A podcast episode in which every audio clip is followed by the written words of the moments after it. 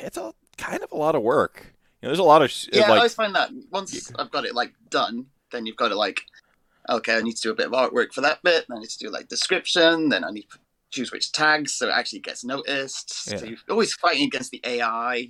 yep. like doesn't want to rec- obviously you're probably more aware of that than I am. I'm like I'm aware of it, but I don't really I, I too much mind. I, I'm clearly not great at it because like my algorithm, the out like the I can see the numbers of like how many people are watching one. You, you know, you can too. Yeah, you, course, you, yeah. using we're on the same platforms, and um, and I'm like looking at the numbers just steadily decline. So I'm like, clearly, like whatever I used to be doing, they changed something on me because it's not working over here. Like the the show, you know, we do, you know, it's it, it, my show's you know random, but like that's kind of like the appeal of it, and so I'm like, I, I don't think like the format's changed enough to you know cause this great sort of exodus of viewership. It's just people aren't finding it anymore. So um, I don't know. Uh, Yeah, that, uh, It's clearly, something with feeds, I think. what's that? And it's also some, maybe I always think maybe it's something to do with actual numbers. Once it gets into like high numbers, maybe people don't want to just jump in. Yeah, So, because I always think that about like, uh, you know, maybe. let's say you're watching a series, and it's like, and it's episode 699. It's like, oh, right. So I've got 700, 600 episodes to catch up on, which is why I always think like television, whatnot, goes to seasons. So Yeah. season- and then it doesn't seem so bad. Oh, it's season two, episode three. I've just got two episodes I can catch up on. If I really like it, I can go back and see season one. So I always think, oh, maybe it's worth doing something like that. That's interesting. Maybe. It's just a thought I had. No, anyway. no, no, no, no. That's that's actually fascinating because uh, so my podcast, uh, as it gets exported to like Spotify, iTunes, all that stuff, uh, that is seasons. So that's um, Mhm. written as like you know. Uh, so right now this is season three. Um, I got to do math to figure out which which episode of season three this would technically be. So this is season three right now. Um, we're early on. I think we're like probably eight or eight, eight or nine episodes into season three, and um, on the podcast uh, apps like Spotify and stuff, it I actually list it like that. Um, it's everywhere Mhm. else. It's you know 115. It's that's interesting because my uh, the actual like pure audio format has maintained its numbers like more steadily than any uh, anything else. Like it's just like the audience who listens to me on like you know just Spotify or just iTunes, like they really listen. And uh, so you know, hey, if you're listening back to this, uh, you know, on Spotify or whatever, I appreciate you. Thank you so much. Um, that that engagement, that uh, you know, that that constant they are the wall like they are the the bulwark of of my audience so uh the the the silent majority of chat gang as it were Well, I've, no, I find the same thing actually. Yeah, the audio version is just like the numbers just steadily creep up little by little. yeah yeah Uh, whereas with, like on the YouTube version, it kind of goes. Some episodes get a lot of hits, some Yeah. don't get that many hits, some get a lot, and then next one doesn't get that many. and It's like oh yeah yeah it's like a heartbeat like just you know yeah yeah i mean obviously the episodes that have like someone like a vince venturella on on or uh, or uh, you oh, know it's hey well like sort of a name, uh, sort of an audience bringer. so Right. Yeah. those those go up there, but I, I never wanted my show to be exclusively like about just like parading through all the famous people. You know, I, I feel like that that's a little bit like clout chasing. I don't particularly care for for one, and for two, Uh, like I, a I'm like, all you know, yeah. Go ahead. What was that?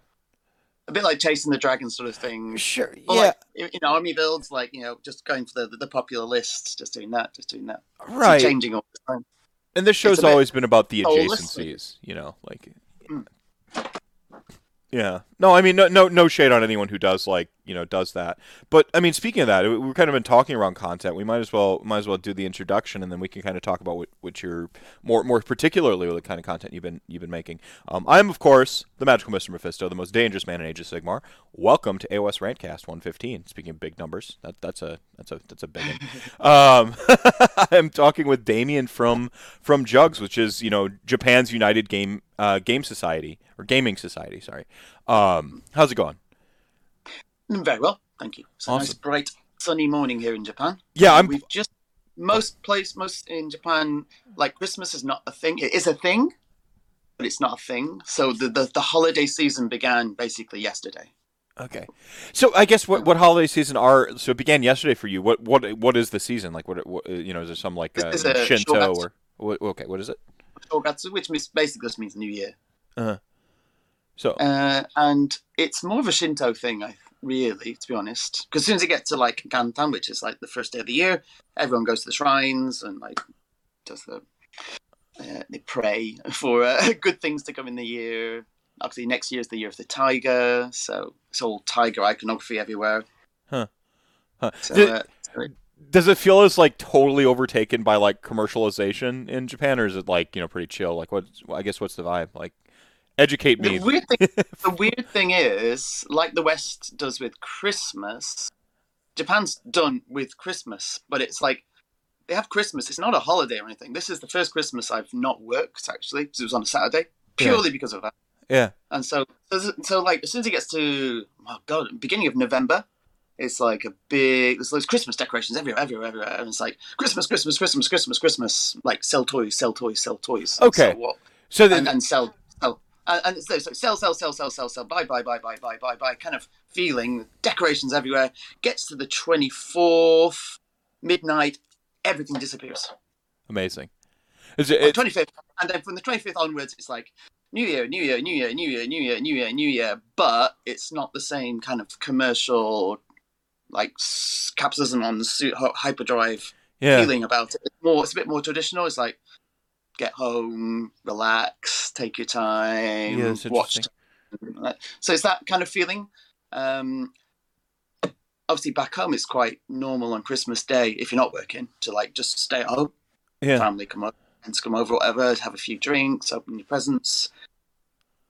That's what uh, New Year's Day is like here.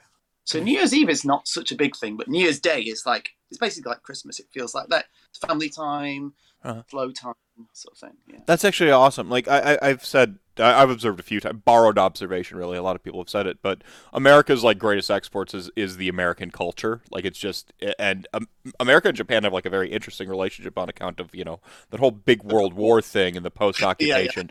yeah, like post occupation Japan, where like you know you know you know a, a lot of American. Uh, soldiers living in Japan and sort of like you know I, I did a one of my papers I did in, in, in college was actually on um, uh, which I guess would be university for you, right? Like uh, of the UK. Uh, yes. You know, yeah. Yeah. Yeah, yeah, okay. Um, yeah. So, so uh, one of the papers I actually did was on like you know, uh, as a dirty English lit major, uh, was actually on like sort of the evolution of manga, and you know, trying to convince all my like uh, stuffy English lit majors that like uh, genre fiction and manga and comics and all that stuff are literature as well. Um, and uh, I was talking about like uh, you know some of the stuff I discovered from there was essentially this sort of like um, this sort of symbiosis. So first off, you have like the uh, Japanese or uh, sort of Japanese interest in German film uh, was very popular around that time period. But then like the, these American soldiers in the sort of you know occupation era of Japan would have the, like literal Superman comics and like you'd have these sort of riffs on that like Superman, uh, you know, Superman comics and stuff like that, and and then you, you sort of the influence from the German filmography, which was really like where you know if Superman punches someone in a Superman comic. Uh, like you see the punch, like it, the punch has happened. It is it is done.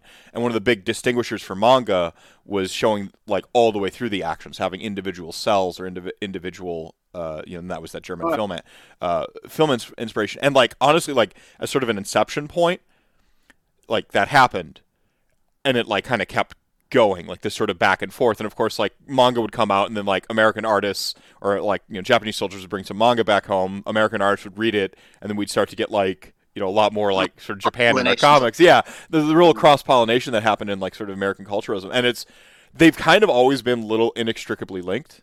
Uh like you had the cool japan era which was their their term for it like the you know big you know cool japan capital letters um was where where japan was essentially exporting its culture uh to the world aggressively. You know, we get stuff uh, you know like that's when you start seeing everything ninja everything robots you know like just selling crap to your kids. And pokemon is still the, the pokemon empire is still going strong. It's off that's the same wave of cool japan. So it's it's a really fascinating sort of like the world's a lot more connected than I think people maybe initially realize, even prior to the internet, you know, age. Like like people want to like hang out. People want to be social. They want to share stuff with each other, you know, and Mhm. you know, especially your passion. I think that's that's really what Rantcast's all about, and I think that's what we're going to talk about here. So so Warhammer in Japan. Yes, Right? yes. War- Uh, it's it's gone through a few difficult phases. Warhammer. Oh,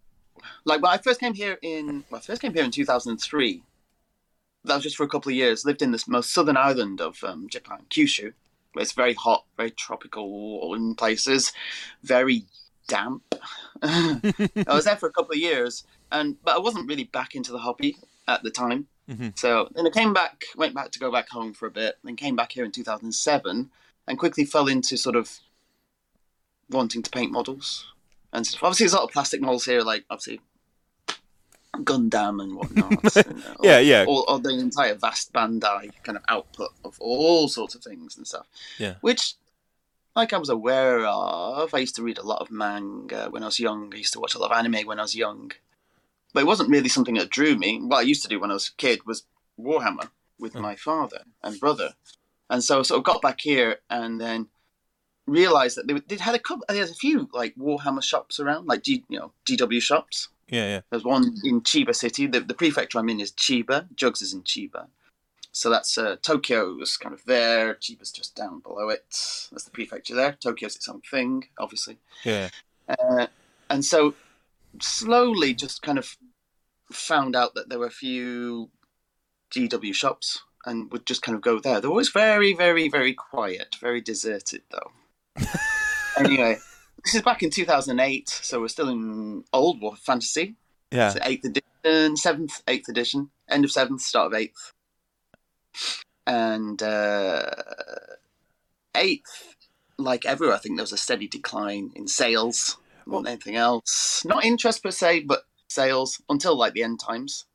Yeah, I mean, I mean that was that was that wasn't just you know in Japan. That was that was, was everywhere. that was everywhere. Like Games Workshop with with the Warhammer Fantasy uh, Battle IP was just it was it was very it was just I mean a steady decline is is basically a description of it from the like the two thousand the you know the two thousands through the basically uh, the end times right like it was just it just I don't know I, I have my own hypotheses on it uh, just sort of like really having no place to go not really growing well um, the fandom really you know 3D printing. Everyone, some people are like, "Oh, 3D printing killed Warhammer Fantasy Battle." And I don't, I don't think it, it's that because you know, 3D printing would, you know, if if 3D printing killed Warhammer Fantasy Battle, then we should see a correlation with Warhammer 40k dying, and Warhammer 40k sales have trended upward virtually forever. You know, like it's it's the opposite land. So you know, you could you could think maybe you know Games Workshop diverting interest into into 40k is why part of the. And honestly, I think like a lot of things, there's probably a combination of uh, chicken, uh, chicken or the egg, where you know Games Workshop probably wasn't, you know, they they're not, it, it's not their main cash cow. They're not really driving into it the way they are they are with 40k. It's and they're just kind of puzzled why people aren't buying it anymore, and there's a little bit of a sort of self fulfilling prophecy there too. But also, honestly, like I just don't think, I don't think your fan base can stay super excited about something that has nowhere else to go. You know, like Mhm. like it's for me the Warhammer Fantasy. Like I have great memories of Warhammer Fantasy Battle, but it feels very stuffy and like it's kind of like it, like it, like it already sort of the story's all like mostly fully told and the world's all filled in, and I think that that you know hurt it in some way. And then just from like an outsider looking in, I was playing 40k around that time, and uh, and like the absolute disdain the fandom itself seemed to have for Warhammer Fantasy Battle. And a lot of people look at it with rose tinted goggles now, but like see like looking at like exact web forums that told you not to buy Games Workshop models and here's all the proxies out there from all the other companies to buy it and you're an idiot if you buy Games Workshop Fantasy Battle models. And I'm like again like opposite day like I'm in the 40k community 40k side of things at that point. I'm just looking over at the Warhammer Fantasy Battle community going like wow guys like really?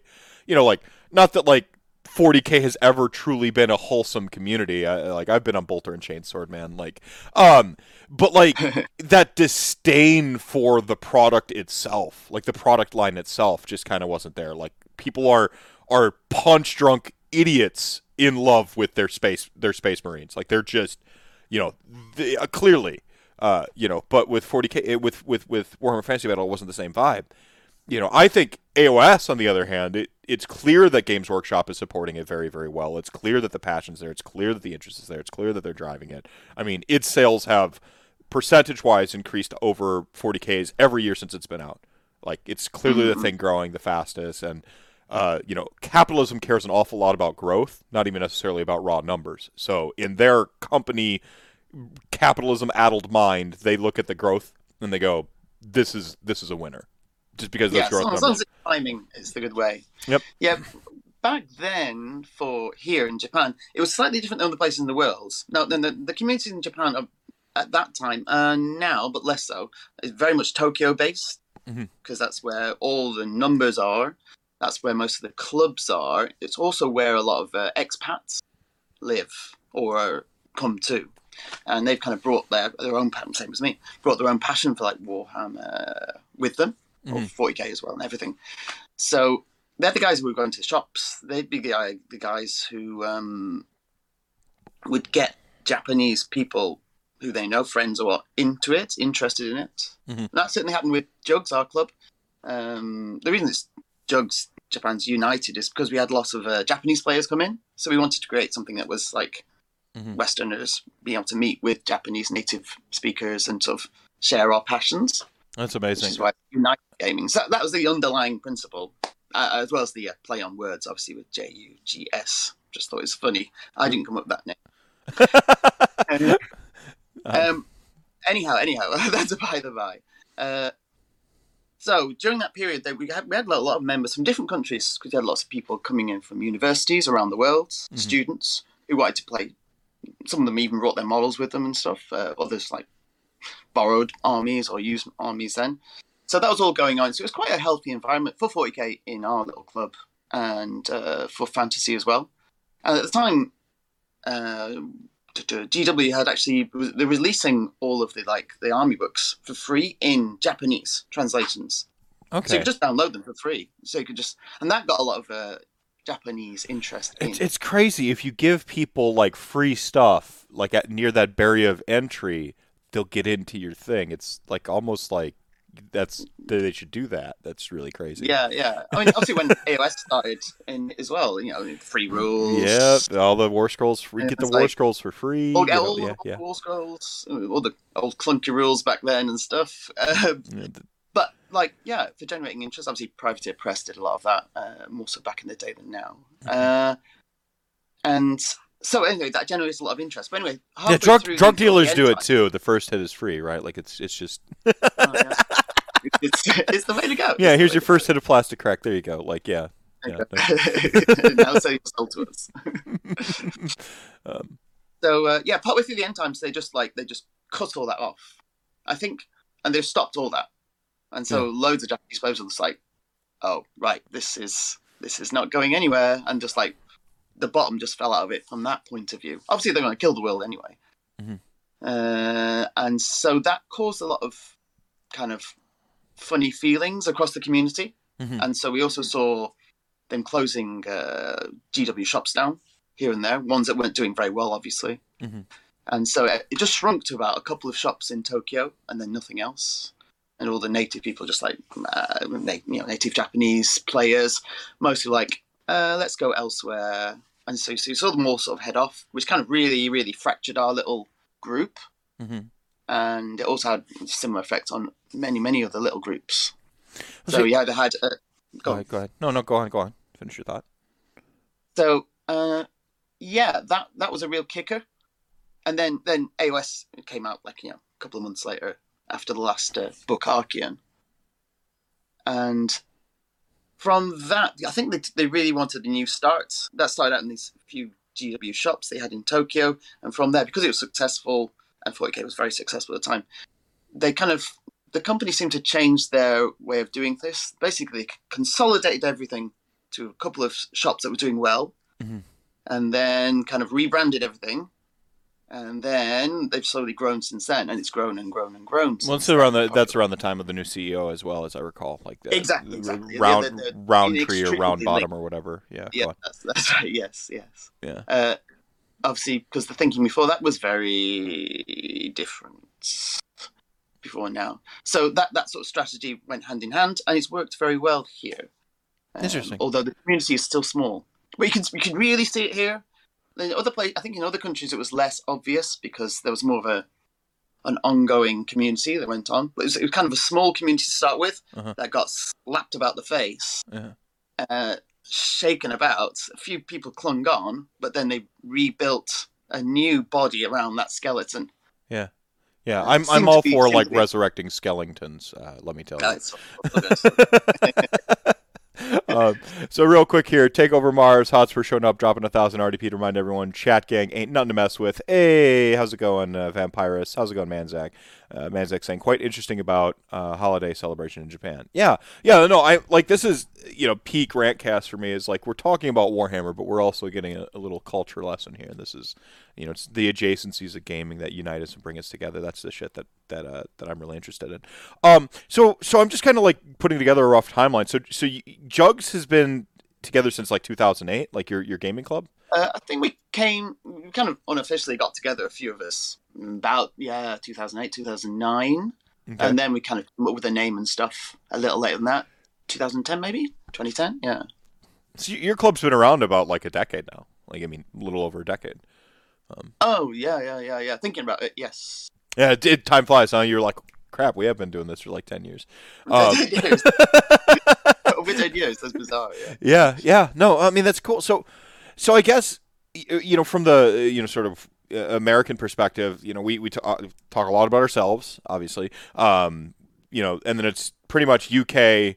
Um, Australia are kind of like the three dominant scenes we really tend to like talk and think about. Now, I happen to know a lot of like really awesome like sort of German players in Warhammer. So like I'm when I'm talking to like you know you know some you know uh, German uh, some uh you know some I think uh, one of my friends in Denmark and and uh, and then there's some Scandinavian uh, folks thrown in there. Mhm. Um, so I try to like look at like sort of Euro, like Euro from that from you know get, getting uh, information from them when I talk to them, and I feel like you know the sort of like wait Japan plays Warhammer um, maybe catches some people as a, uh, by surprise a little bit, and to just show that this isn't just like you know a couple you know you know of the big you know regions. It's actually like it, it really is global. It's starting to percolate out there into into other countries and stuff. I think that's really cool. Um, so, uh, how many people are in your club at this point? At the moment, it's hard to say because people come in and out. So, active players, there's only about a dozen of us active playing, I think, at the moment. That's a Uh, we've, we've people who've like come over and then they've been here at university, then they've gone back home, but they still stay in contact and like send us pictures of models and stuff, or Yeah. you know. So it's, it's it's been a revolving door. I think uh, obviously COVID hit us quite hard, hit everywhere quite hard yeah. because obviously Japan's very been very good about why the numbers have been as they are, I suppose. Like wearing masks, disinfecting all the time. Even though we've not had, we've never had a hard lockdown. Yeah. Uh, it was only during the Olympics that the numbers went pretty crazy. But then after that, Yeah. the government just kind of goes, well, everyone, just be careful now, wear your masks, uh, get vaccinated. Obviously, vaccination rates here are very high compared to other countries. Finally, so well, I think we're up to seventy-eight percent of the Yeah. population, of the adult population. Yeah. My, my buddy, uh, talking to my buddy Chris, like he he's uh uh he as I mentioned he lives in uh he lives in Japan, uh kind of in the off off part. Talking to him, like his per his his experience of of um COVID nineteen has been like a lot different. Like he did talk about like there's like a week or two in there where there was like he felt like Japan was really going backwards.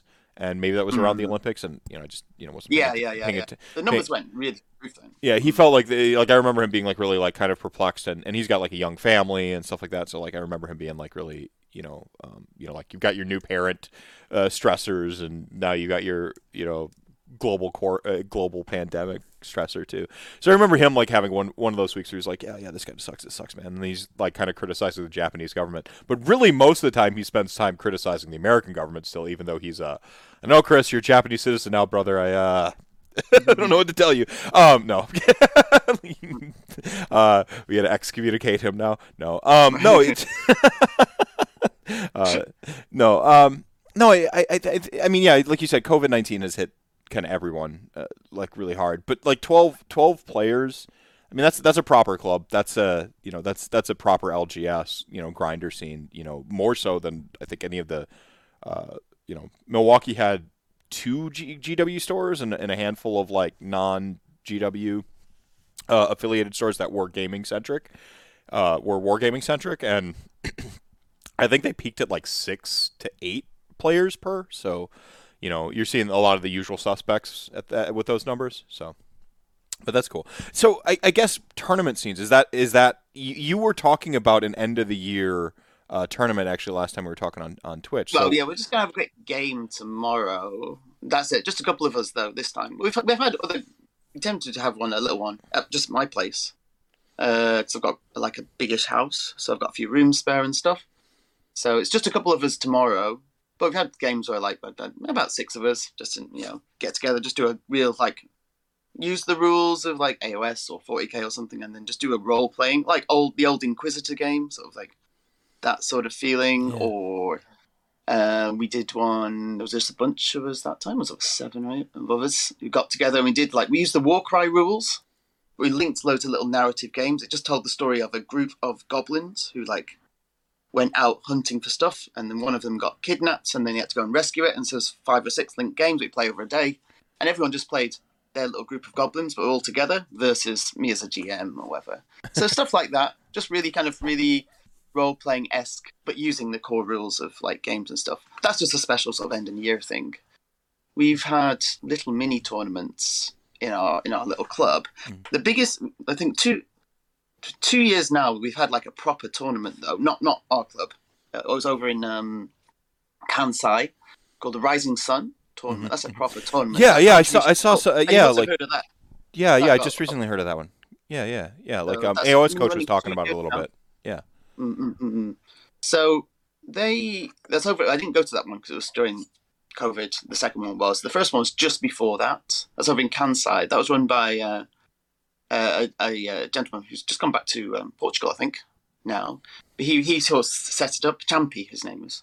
Uh-huh. You can see him. He's quite very active in the AOS community actually still now. Uh-huh. But anyway, he kind of set that up in Kansai where he was, which is Osaka way, Osaka and uh, Yeah. Kyoto that way. So uh, they had quite a few players. I don't know how many players. It was like mm, must have been 12, 18 or something like that. I'm not quite sure because I didn't go. They did um, AOS. They also did 40k. I think it was. I think it was 12 players for each system. Two dayer. And, uh, like, yes, uh, I think it was a two-player, two-dayer. Yeah, and then um, the next year, yeah, they did the same. Yeah. And then he went back home, but he left everything in the uh, hands of some of the Japanese players who really got into it. So now it's just become a very Japanese, con- you know, controlled thing. And most Japanese players are bilingual as well. Not all. A lot of our club wasn't, but like me and my friends were bilingual, so it's not a problem. So you got to learn loads of really obscure, obscure Japanese words that you don't really use. Um, but anyway, so they, they've been the two clubs, and they've been like, featured on the War Warhammer community website a little bit and referenced. Uh, AOS Shorts did an interview with Champy, as I recall. I remember reading that about a year ago. Yeah. And so, uh, so they have a Facebook group as well, and that probably gives a fairly good idea of the number of players, at least on Facebook, in Japan. So that's about um, 180, 200 players Hmm. in that group alone, and that's Japanese speakers and English speakers as well. Yeah. So, uh, so the community is probably about that, with maybe about eighty percent of that player base here in Tokyo, maybe twenty percent over in Kansai, which on the Shinkansen train, the bullet trains, probably you can get there in uh, 30, 40 minutes, an hour. yeah, that's not too bad. Yeah. I, I mean, I drive like six hours for a tournament. Like I'm like unfazed. Um, but you know, a lot of landmass spread out right in America. Oh, um the um you know something as you're like talking through this that comes to mind is is how we often think about warhammer i think when we talk on it like certainly on podcasting and and uh, on twitter we tend to talk about tournaments and stuff. And i'm like right now i'm kind of like going through it and i'm like you know reminded of the fact that like the average warhammer player isn't a, uh, like per se a tournament player. Like most people are a lot closer to like kind of what i was like when i was a kid playing warhammer where it's just like kind of me and my like four friends and we just we only ever played at really each other's houses we didn't really go to the, we went to the store a couple times like like i I, ha- I have to imagine that there's a there's a good like a good chunk of players in, in, in you know Japan or anywhere in the world really, and that's their experience of Warhammer. They don't necessarily like go to a, a- like an LGS or, or or like a you know tournament every year or anything like that. They're just kind of happy to be in their little like group of friends and, and playing Warhammer together. Like if you have a storefront, you're probably selling to more than twelve people, right? Like yeah, yeah, so for sure. Sure. Um, so- so so I do wonder. I often wonder about like what is the platonic state of of Warhammer, or the you know the the as in you know uh, Plato, not you know um, I don't know like free from love, but what is the essential or quintessential state of of Warhammer? And uh, we often talk about it from a tournament standpoint, but that's that's not like again that's I don't think that's the representative one.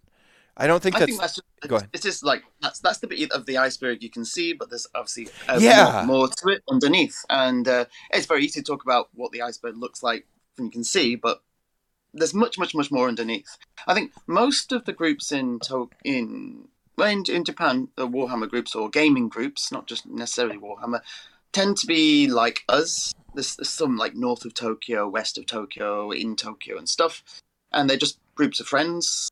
Uh, often they'll be like um, foreign people like myself who will like then have uh, foreign friends, and then obviously Japanese people who get involved, get interested, Mhm. and they just get together. Sometimes they'll like hire out a community center, and they can do the gaming there because you've got all the table space and stuff, and that can have up to like 10, 12, 15 people in it. Mhm. That's quite common. So it's everything. Everything's kind of very mm, home based, but going out to little different places. Mhm. So one of the best way, the, the way that everyone, all these different like sort of little groups, these little acorns of groups all linked is through it's through Facebook. Bizarrely, there's like a it was the tabletop game. It is a tabletop gamers of Japan, which is a big face group, which is run by some people out of the uh, local army base, the the um, American army base, Mhm. over in the west side of Tokyo, Zama Zama Bay, it's called, and that's that's got like 800 members in it. Yeah. And that's like a big sort of that's a hub that everything kind of links to. So if you're looking for new players or looking for people where near where you live, you kind of go there, and then kind of, uh, you know, me find other players or people near you. Then from there, and from there, if a couple of people get together, then they can start their own little club, find gamers that way. It's, it's very like that. It's like like a little. Uh, Yeah. mm, like like a, a half-made web, it's all kind of joined together, and you just follow the strand in, Yeah. and then run back out to find people who are actually connected to you. You didn't realize we're connected to you. Yeah, that's fascinating. I mean, the world's a lot smaller than you realize once you start, like uh, you said, connecting the web. I mean, this anything you focus on, if it's if it's writing or film or whatever, you'll wrestling. Uh, I've got a wrestling podcast coming up uh, later on in January uh, that I'm gonna gonna advertise to the three very passionate people in Chat Gang who love wrestling.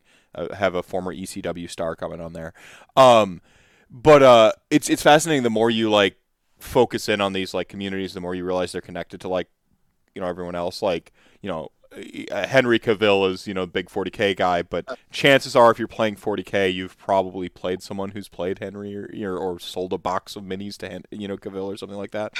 so like it's it's it's really fascinating and and I, I from it makes me feel rather optimistic about the world quite frankly. Like i get down on especially social media. Um, i think it's easy to do.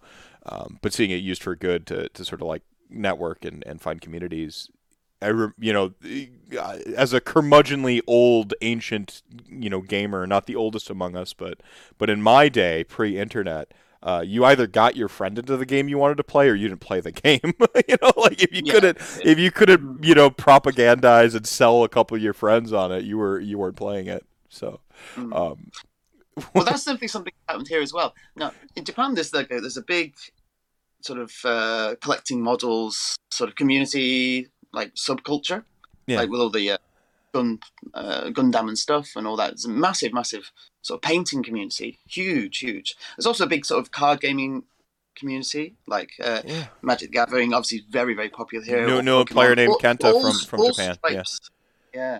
All stripes of that sort of ilk is very, very popular. They have gaming shops where you can just go there, you rent a table for a day or for an afternoon, a few hours, whatever, and play board games, play card games, play whatever you want. You can bring your own stuff, use the stuff that's in the store. There's a big sort of subculture of that. It's huge, huge, big, huge part of otaku culture that way.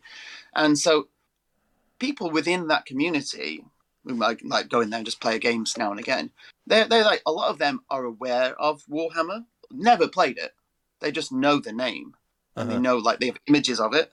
So it's kind of there, Uh. but it's not. I think what GW is kind of doing, trying to do now is just access this kind of this kernel they've seemed to have surreptitiously placed all over the place. Yeah. Uh, and I think that's why AOS has numbers that are growing. One thing that was very popular here before COVID kind of hit, really, uh, was um, da, da, da, Warhammer Underworlds. I've got a few boxes over there. Yeah. If you went into regular sort of hobby shops, of which are a lot, um, you'd see quite a lot of not a lot. You'd see, see a few people playing Underworlds. Underworlds had quite a bit. Certainly, season one Shadespire had quite a lot of people interested on the Japanese side, and they were running the they they had the shade glass you win a trophies and stuff. They're winning little mini tournaments like that day, Huh. and that a lot of traction. That got a lot of people into AOS, like just just just exposing them to the models, exposing them a little bit to the lore. There's not that much lore written in the uh, the old um, Warren Underworld's boxes, but it just got that sort of into the uh, national not national, but that's the psyche of that subculture. Yeah. So it's kind of there. So it's I can only things see things getting better because they've planted the kernel. They just need to water it enough that it actually sort of grows into Right. something. Well, I I, think But- from. I'm sorry. Go finish your finish. I was going to say, uh, but uh, I was speaking to somebody, and they were saying a lot of people who uh, actually own Japanese people who own uh, AOS models are there for painting it for hobby. There's, there's some amazing like hobby painters here in Japan, like amazing yeah. uh, scale model painters as well. There's just like there's a amazing sort of painters Yeah. all over the place. Yeah. I Uh, I I I. I, was kind of part of what I was going to say. Keep keep going. Yeah. Yeah, well, these people are just like they'd just be randomly painting some machining Krieger or something one week. The next week they're playing like a, a painting a Gundam model. Then they'd be painting like a you know a Stormcast Eternal. Yeah. and all that's in, featured in these sort of hobby magazines that are very popular. That you know that, that that sort of subculture reads every week, every month. You know, comes out, and some one week it'll have some uh, you know Warhammer models in there. So just as pure for pure modelling, there's uh, there's people are just buying up the models Yeah. not not playing the game, but they're buying up the models. I think that's keeping things ticking over. And obviously, AOS models are just beautiful. Right. No, yeah. See, I, I- think I, I have to think that Games Workshop's like real way into like you. I think you called to use your own phrase earlier. You said like the sort of otaku, like the broader otaku culture, like the Japanese like sort of gamer nerd sort, um, is sort of via uh, more the hobby side. You know, and I think Games Workshop's aware of like how strong their hobby. You know, can be as a game like you know we're a minis company first is like the the old go Mhm. go to line Yes, yeah. but but like with with you know with with appealing to the sort of like minis agnostic people who just want to paint in Japan and like like you said I follow a handful of Japanese painters that I've never talked to. I just follow them on Twitter because like I see they're really good minis and I like seeing them in my feed. And then like you know one week it's a bust of a game I don't recognize and like maybe there's a Gundam next week and you know the blends and the colors and the just the, the depth of detail. I see I'm just this needs to be in my feed. So I like click the follow button. Um, Mhm. and then you see the occasion like I, I saw it because I saw them do one Warhammer model once and then like now I get to see all the stuff and um, I think there's something to that like I think there's a uh, you know, I don't want to like microaggress. You know, Japanese people work harder than anyone else and do do stuff like that. But there is a sort of like, you know, Japanese excellence, or, or uh, uh, what is it called? You know, like a sort of like uh, it's that Shintoism, right? Like that sort of like distilled down. That sort of like um, uh, like fixating on you know t- doing everything excellently or whatever is the old.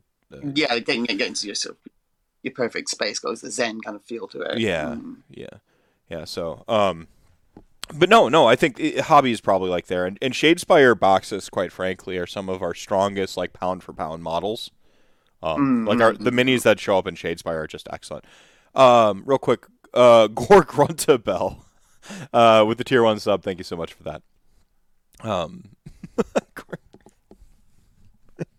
it's like Jingle Bells or something like Gore Grunta Bell. No, I don't know. That's funny. good name. Good name good image to it. I like that. yeah, yeah, Bell. Yeah, no, I, th- I think hobby and, and, and painting and stuff like that is especially like alluring with Warhammer. Um, it doesn't matter where or, or you know who you are. It's quite frankly, I think we have some of the strongest minis around in in wargaming. Now there are dedicated like sort of uh, you know miniature hobby, uh, you know like uh, companies that don't have a game attached to it and all they care about is releasing excellent minis. And they're obviously going to have a high caliber. of- That's where you see a lot of like really great busts and and and dioramas and stuff like that. Um, Mhm. And I wonder, Games Workshop's done a little bit more of the diorama type stuff now. Uh, there was that one. Oh, I, with some of the yeah, yeah, yeah, yeah. The um, the Slaaneshi champion and stuff. What's his name? The the, the big fat dude. yeah, Glutos. You've got Katakros. um, I think Oh, yeah.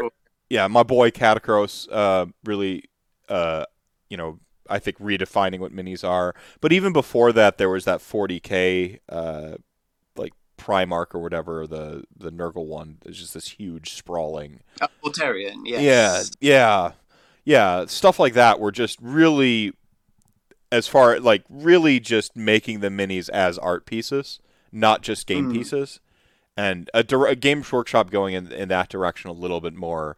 Um, you know, that's that tip of that iceberg. Like a lot of us play the game. You know, a lot of the people I talk to play the game, but there are really so many people that just like. Um, you know, paint, and I think that that's probably got to have a little bit more like international appeal when you have these sort of fractured communities, you know, wherever you are. Mm-mm-mm. Yeah, definitely, definitely. So that's definitely a, a thing. That's definitely a thing here. Yeah, there's probably there's probably um, there might be more painters than there are players. I'm not sure, but yeah. Yeah, yeah. Um, Gargruntabel informing me, think the old Will Ferrell SNL gag, but with Ironjawz. That's even better. Like you have you have a fever, and the only prescription is more Gargruntabel. I like it. uh, thank you for the sub. Um, yeah. Uh, no, I, I, I um. So I guess um sort of talking about like sort of diversifying you actually have like your you have the the jugs twitter account and uh, youtube channel um but then you also have like the tavern keeper. Like how do you when you're not playing or when you're not i mean i think you had a pretty first-hand lesson this these last couple of years but when you're not really playing like how what are the ways i guess what is the jugs approach to warhammer and sort of like appealing you know to like maybe the lore perspective the hobby perspective? Like what kind of yeah what kind of approach is it for for your club and and, and how do you i guess you you make content too and and, and you, that content you do put Mm. out so Yeah, I mean, I, with the YouTube videos, we did like oh, many, many, many years ago. We did like an old battle reports. Uh, not me, my um, the person who set I up. We set it up together. A friend of mine, John. He did. We did a battle report for an old uh, Warhammer Fantasy game back in 2011 or something, and that got quite a lot of you know, people watching and stuff. But it was such a nightmare for him to sort of put it together. He's like, I never want to do that again. Never ever want to do that again. But I quite enjoyed that, but didn't do anything with it until like Corona, and then because we couldn't get together and we were playing, we were going to play games remotely. I thought, well, I can just video these and just turn them into battle reports.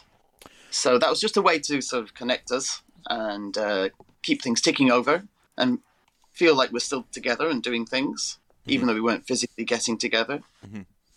So that's how sort of the content creation side of stuff started.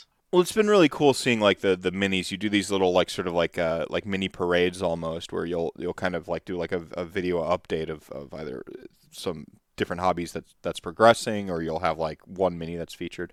Like that stuff's been really cool to watch. So is that Yeah. one member? That's- is that just you, or is that like a bunch of people? Mostly me, and people send me their, you know, any other members who are painting. Not that many at the minute.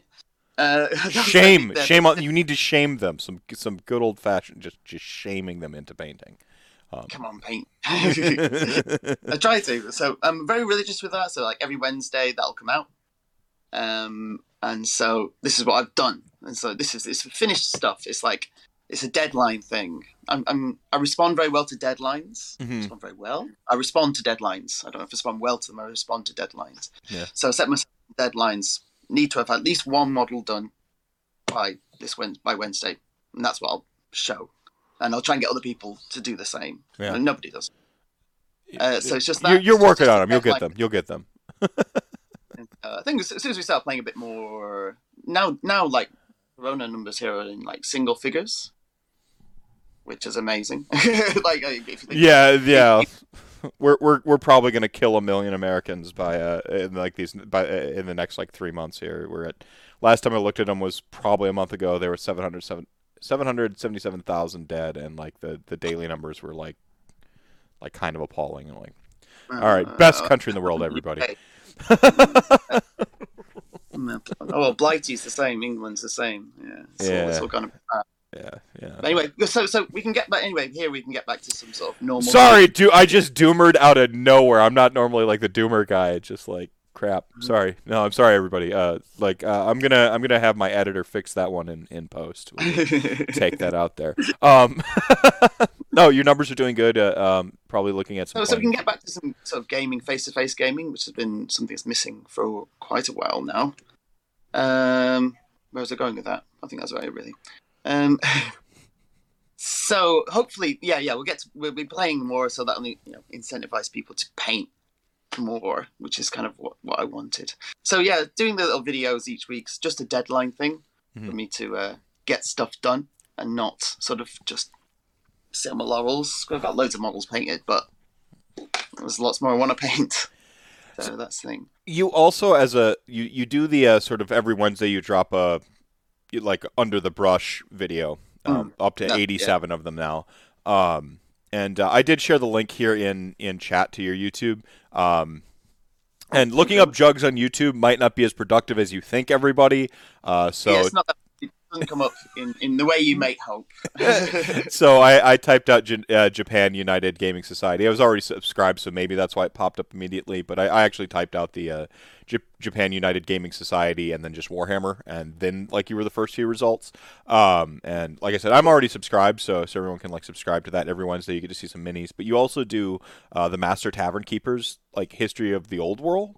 World, which is Yes. yeah. So, so you want to take me through like maybe a little bit of conceit of that, and you know, Yeah, yeah. I mean that's almost as prolific. I mean, you, you that's almost as prolific as um uh as your minis, and there's some production behind that, and like you kind of like really yeah. So you want to take me through Mm. like the conceit of that and and sort of the process. yeah, and- that, that, that stemmed from we were playing.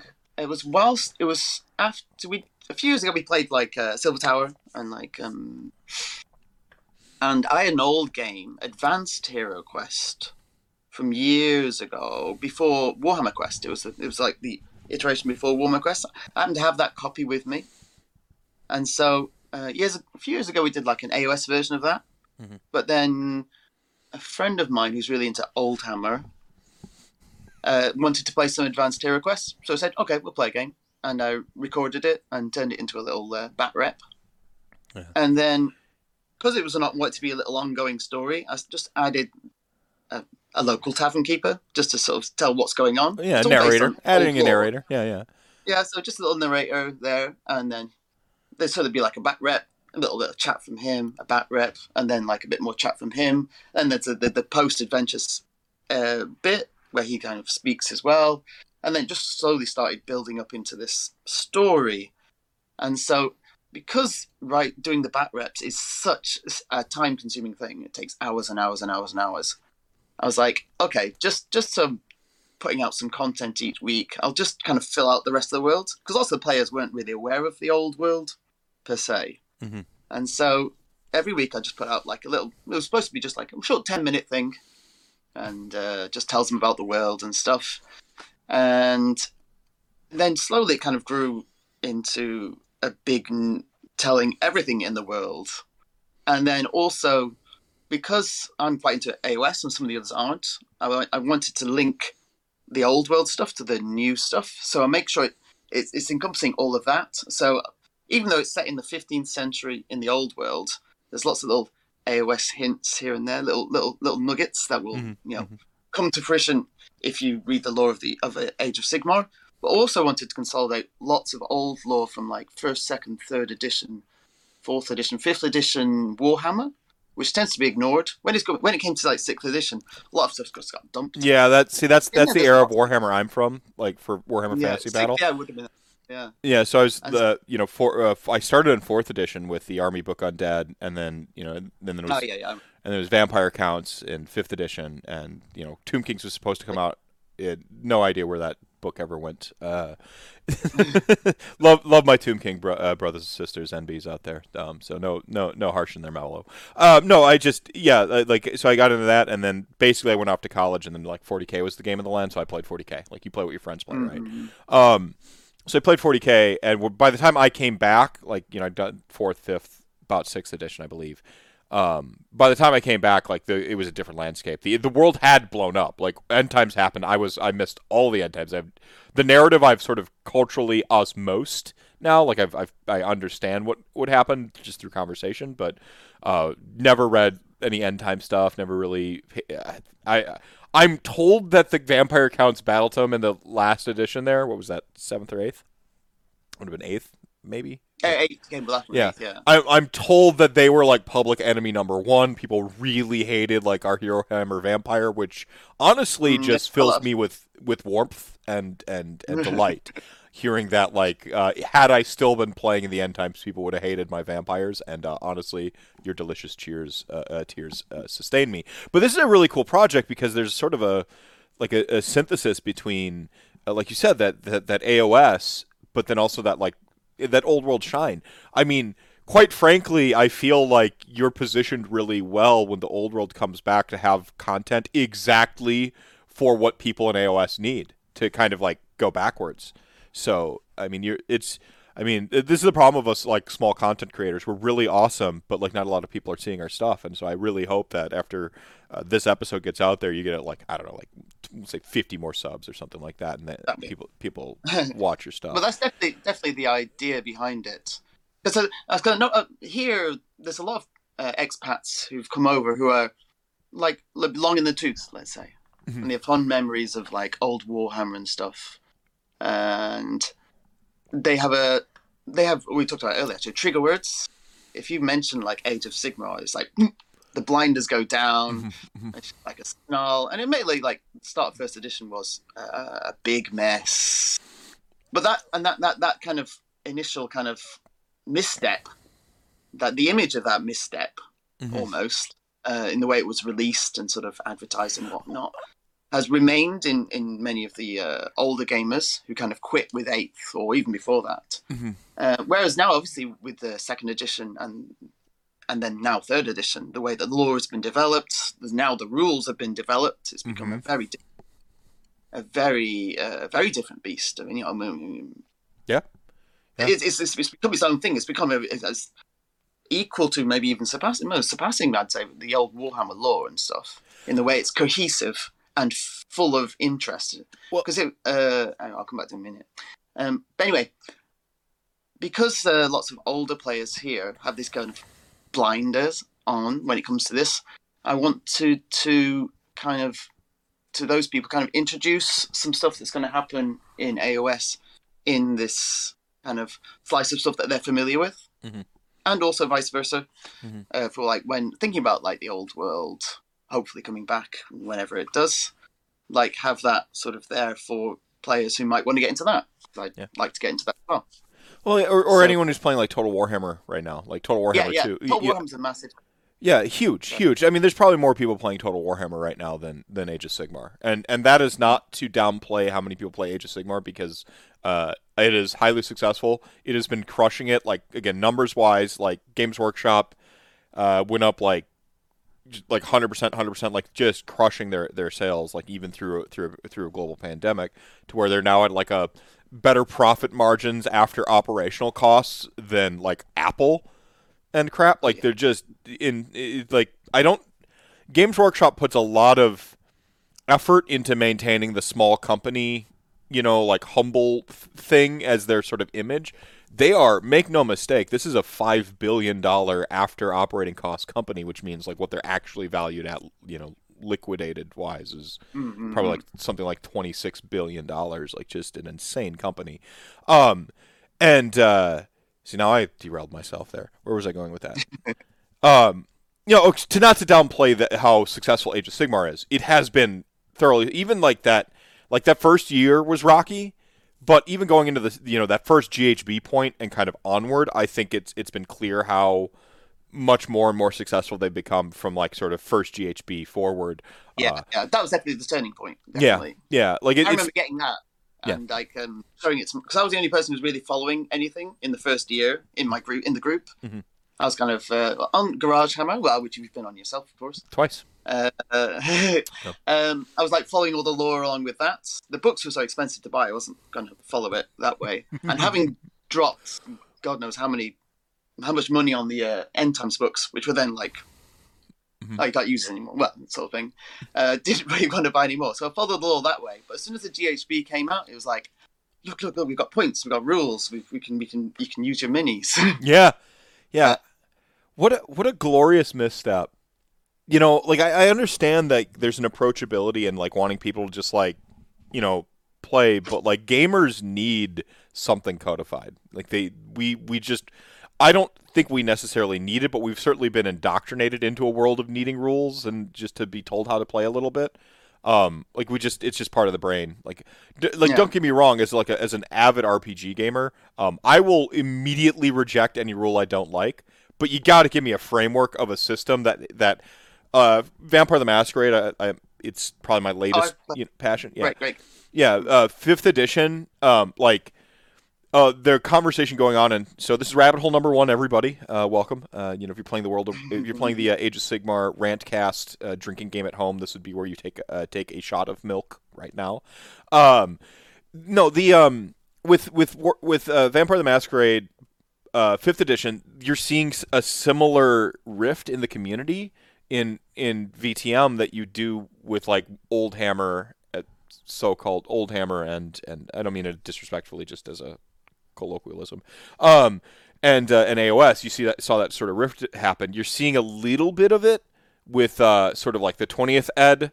Uh, 20th anniversary edition, which is sort of like a reboot revi- revision of the revised edition from like the late late two, uh, late late 90s early 2000s which is kind of like the Mhm. I, I think really the heyday of, of Dar- world of darkness prior to the making the world of darkness uh, become the game right um Mhm.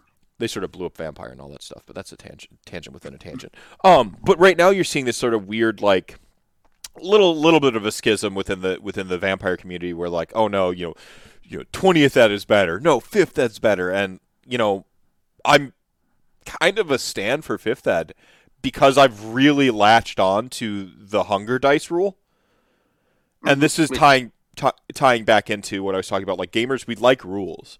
Like I I will immediately like I noticed that there's no disciplines that I liked before, like uh, dementation, which is a Malkavian one, where they like essentially the world gets they're so they're they're so like in their own world that the world around them becomes the their own world. Like it's like they're they're it's you know it's basically equal parts illusion and like domination. Like it's just crazy. And uh, you know, I always love dementation. Like, oh no, dementation doesn't exist anymore. It's just a one sub. It's just one amalgam power in dominate.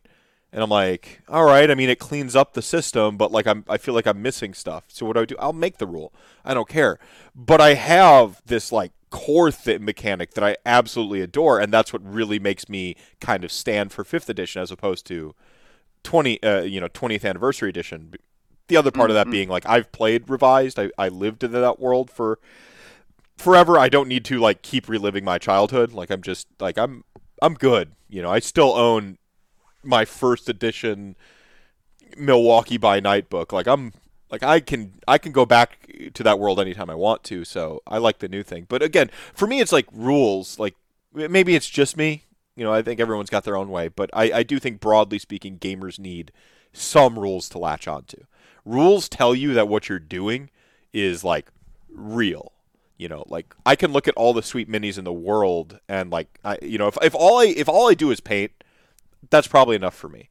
Um, but if as a gamer, as someone who wants to play games, like I gotta find a rule that I'm, you know, like something that codifies it for me in the world. That's why, like, I love the Kastelai Dynasty. You know, the Blood Knights are, are are playing an RPG. They level up. Ah, like that's so cool. Like, you know, stuff like that. That just where, where a rule makes you passionate. I'd imagine that every army that truly resonates with somebody out there has something like that. Like um, Khorne players, you know, looking at at um Skarbrand, just going, he gets angrier, like uh, just losing their minds at it. Like, I, I, this is all to criticize them not having rules effectively. Like they didn't like there was no there was no rails. There was no way to communicate to the players like how you should play the game. So how do you get excited about like th- these minis if you can't really like if if there's no Rosetta Stone for taking them Hmm. from my hand to a game? And you know that's yeah, just needs that.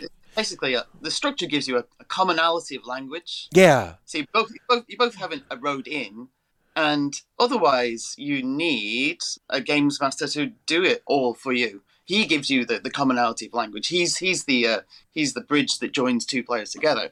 Without that, you need the structure, of rules, Yes. like points, even just just so you don't have to have a two-hour conversation before you start before you play every game right. just just to establish where you are. And if you look, actually, obviously, with me doing the the, the, the podcast, that's my podcast, by the way. We're looking back at all these old um, uh, editions of Warhammer, all the lore there. First edition was Warhammer was like first edition AOS the first year. No points, just like RPGing with minis and over uh, just grassy fields or whatever, or whatever. It was very much like that. And then with like second edition, you got like points and stuff coming in. So it was, there was a lot of similarities, and yeah, it, it was inter- it was interesting to see them make that mistake again. no, 20, 20 years down the line. Yeah, no, it's it's like you said that uh, it's, it, I think that's a really great way of putting it. Like um, when you play like a tabletop RPG, you do have like a, a games a, a- game master to establish a common language, or or to be like a Rosetta Stone, right? Like to to Mhm. to, to translate the players' actions for each other and give everyone like sort of a common like sort of filter. And without that, when you're playing a game without a GM, you know, like you know, what do you do? Um, no, it's uh, actually like kind of a great observation. Um, And um, at the moment in the podcast, we're doing a retelling of an old second edition. so what, what podcast would that be, real quick? Like you gotta you Hmm? get for chat gang who maybe want to check it out. What podcast? A podcast would be the Master Tavern Keepers History of the Old World. There you go. Quite a mouth. Yeah, Anyway. yeah, yeah, yeah, yeah. All right. So we're doing a retelling. So you got to get that of, sh- um, shameless self promotion in there. I'm just It's gotta, gotta be. uh, but yeah. So, so that's an old. Actually, it was featured in um last year, was it? Um, when everyone was getting very excited about vampirates, unfortunately, uh, they did like the Warhammer community did a poster with some ghoul kings who like were running a play, and that was the uh, the tragedy of Macbeth. It was it was about a year or so ago. Yeah.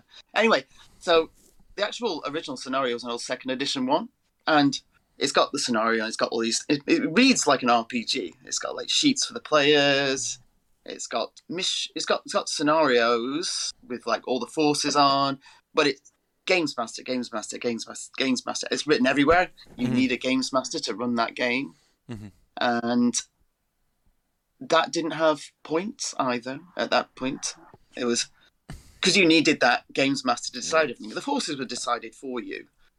Um so yeah, you needed the games master, but not everyone has that. So points. Well, that means you need a third player, right. Like you need a you need a third player, and you need that third player. Like we we in, in the RPG community, we have enough problems with uh with forever GMs and like all kinds of stuff. You need a now you need a forever GM in a in a in a game where I'm supposed to be able to paint my minis and just like play a game against somebody. Like oh my gosh, right? Like I, I ca- the the logistics. Can of- imagine trying to run a tournament like that? yeah. Oh man. The amount of TOs and their helpers you'd need, one for every table. Yeah. Yeah. It would be, uh, yeah.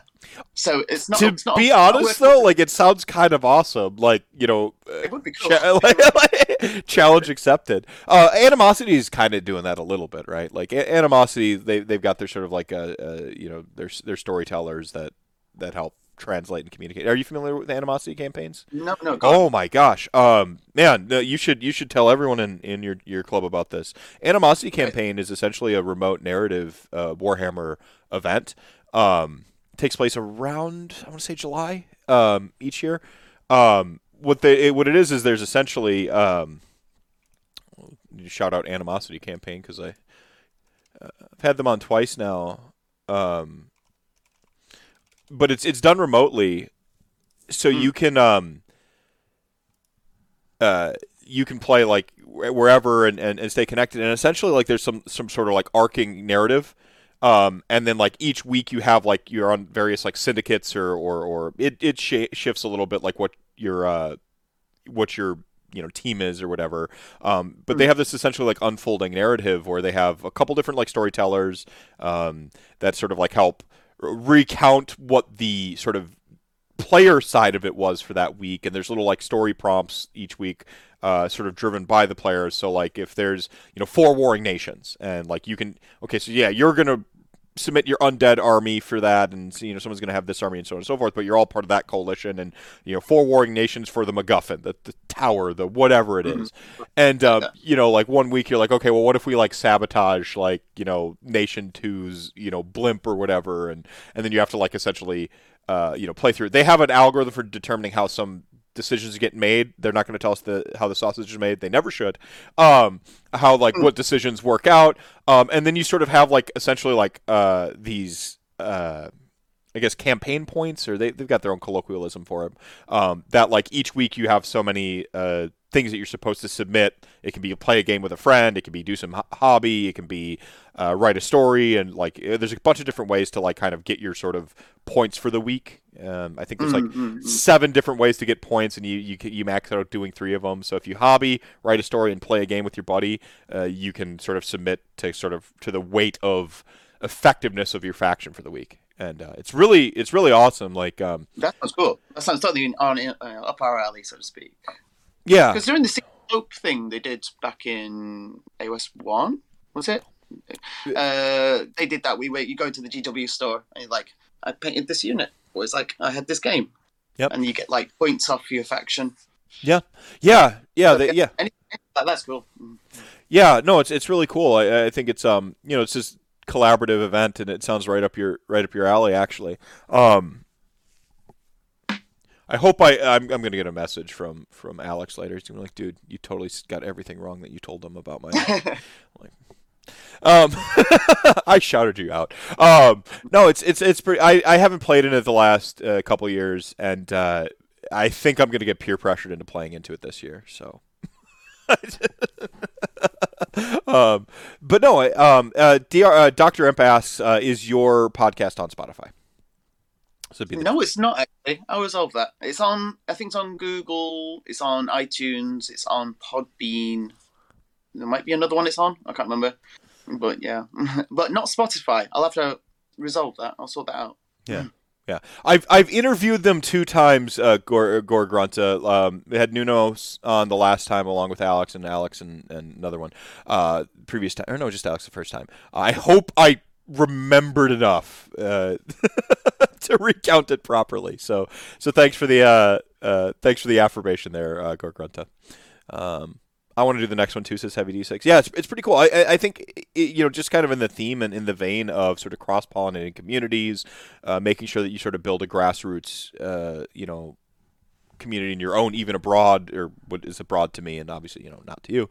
Um, like doing that stuff, it, it takes like effort. It takes like a passionate individual to sort of drive it, and you know stuff like that. But there's also these ways to you know evolve that too, and I think it's really passion is the key, right? Like, it, if when you run out of passion, then it's hard to keep everyone interested in playing games. And um, yes, yes, so. which is part of the idea behind the podcast thing as well. It's just like in between games, just keeping people in the world, you know, invested in their characters and whatnot. Yeah. So, yeah.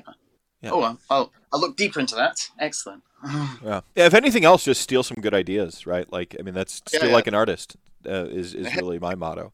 Um, best best homage is, is stealing. Right, right. You know, good artists borrow, great artists steal. Um, since sincerest form of flattery is imitation. Like, look, there's a lot of lot of compelling evidence that you just uh, borrow ideas from each other. Uh, I was in the last one for a little bit until work took over. Yeah, the last couple of years for work for me have been too, been a little too rough to commit to anything um, like that. But mm. I'm hoping for a career change this this winter, so we'll see. Crossed. yeah. Get out of the field and behind a computer, uh, so that most of my life is behind a computer. Um. time. but I'd have free time back, so I can go to the gym and stuff. So it's it's a sacrificing my like job that lets me be outdoors all day, and which is actually kind of cool. But but uh, mm. but I'd have more time because I won't be working like twelve to fourteen hour days. Um. So um, yeah. Uh I kind of interrupted you there with the uh, one campaign thing you were talking about. Um, if you want to reset that or, or, or kind of go where you're going with the uh, the GMing and and the stuff like that. Sorry. Uh, where was I got up to? I think that was That was it. Okay. Yeah. All right. Good. I, I have a nasty habit of interrupting my own brain waves and other people's. Mm. So, um, I guess we we kind of covered like a, a sort of the inception and and and uh, getting together and, and and stuff like that. I guess what's next for for for Jugs or even you personally? Like, what is what's your focus kind of going forward? I think now with the pandemic having subsided here, it's just to get more gaming in, a lot more different types of gaming as well, and try and get some more players in, uh, playing regularly. Mhm. So um, just getting back to normality, I think, is has been has been is, is a main aim. Yeah. And then some of us who've fallen, kind of kind of not fallen off the bandwagon, so to speak, but just kind of got a bit disheartened and didn't want to do any more. They still want to play, but like just kind of feel. "Ugh." just Mhm. just re uh, sort of re-energizing those and hopefully get them back in. That's that's I think that's the main thing. Do you do you think TTS is a useful tool for for like even like using it in like the, the local scene, not just to like you know play play against people you know across the world, which is I think there's an obvious advantage there, but but as like a tool f- for like a local club or you know to to sort of maybe help shake some of that inertia. Uh, potentially, I've not actually used TTS uh, during this period at all. We used to used to use we used to use, use cameras and models and stuff. Uh, so yeah, I'm not sure. I suppose because essentially I'm a hobbyist first. Yeah, yeah, okay, all right. That incentivizes me to hobby because because that, that's what gives me the most sort of uh, uh, psychological utility i guess i get Yeah, a lot, yep. lot of pleasure Yep. from painting and modeling and stuff and i know certainly quite a few other members do as well Uh-huh. uh, the two main driving things i think for our club are incentive wise is modeling painting gaming but gaming really as a conduit to socializing and getting together Right, right. Game So- the gaming side is, and, and this is something I've struggled with these last couple of years. The gaming side is where I express all the stuff, and I get to like, yeah, like we socialize, but like, you know, the hobby, or even building a clever list for me, without being able to like sort of take it on tour, i like I don't get the full psychological utility. Is a great, uh, you know, great way to describe it. I don't get like the full return on my investment without that like that social puzzle piece bringing it all together Mm. um it it like it's even though i do like the game a lot without that sort of like amplifying effect of like those sort of like other things that i'm interested in coming together in that moment where like it, it's on the table like i feel like the the reward for a hobbyist isn't just like having the model painted it's putting it on the table and then like someone getting to like ooh ah it a little bit right like um so i, I think there's like i, I like I've, I've struggled to get into TTS myself. Uh, you know, I, I look at all my friends around and they're like high fiving like a NASA launch and stuff like that, and I'm just like, I don't get it because for me, like the physical table is such an important component of it. This is Lily. Hi, ganked my daughter. What's going on? It's been a while since one of Oh. these. Good night, sweetie. she, see, it was bedtime an hour ago, and so now we gotta like do all the things we possibly can to delay bedtime. Get out of bed. I need a drink of water. I gotta go to the bathroom. I forgot to, to give Dad a hug and a kiss. well, delaying tactics. Sad. Yeah. Oh, yeah. No, she's already a gamer. She's already gaming the system. Like you, actually, my friend John, uh, who who set up Jugs with us, he's he's very much a I suppose a Johnny type, Mm-hmm. uh, and so he really likes you know taking a really underpowered army, making a really interesting list, putting it together, and then just like you know stomping curb, you know stomping faces with it, uh, which he does very well. He's he's, he's, he's got that brain. I'm Yeah, yeah. just just a Timmyist who wants to tell stories. Really, just just a Timmy who wants to tell stories. Uh, there's, I don't And think so there's I anything wrong with that. Yeah, just want to paint my models, get them on the table, see what happens. Invariably lose, it's fine. Um, but yeah, I just like that bit. So physically, face-to-face gaming is where that really can happen. Mhm. Whereas with TTS, obviously, it's just. Oh, I suppose add John. You can speak better than me for this. I suppose if you put together a very clever list, Then you can get some returns on it. And if you're a spike and you just want to win, then that's probably giving you the most rewards, I'd imagine. Yeah. Beyond it, it, it varies on the person. So for me, it does. It doesn't give me like returns really for what I'd be investing in it from that point because I don't just want to play games. I don't just want to play games. Yeah. Yeah. basically. Yeah, no, I, I, I like. I, I'm not. I'm not knocking TTS. I think it's a very, very valuable tool, especially if you're in the, the early phases of getting into Warhammer. I think it's it's very valuable in like uh, you know learning an army, seeing if you want to buy an army. You know, you know, getting a. You know, uh, I know I'm a. I'm one of the weirdos out there who'll trace basis on paper, and I'll like play like with little sheets of paper and the right base sizes, or Uh. or proxy, just like oh, guess this vampire lord on zombie dragon is a glutos today, and I'm going to see if you know how this works in an army, and I'll like I'll, I'll proxy like that and you know i've got like a couple friends who like we we're interested in seeing what works and tts kind of can take the place of that but like i'm not yeah. taking my sheets of paper to the hobby store if that makes sense and so like tts never stops being the sheets of paper on a desk for me of seeing does this work and like seeing does it work is like okay cool check that box. But then it's like getting to show it off in a face-to-face conversation. Like if people can't see how fucking clever i am what's the point? Like uh like that's like if they can't see how fucking clever and witty and like how expressive i am like if they can't see all those like things then you know i lose i, I do lose uh, some of some of that value. Um quarantine hit me kind of hard in respect to my like my like drive for warhammer.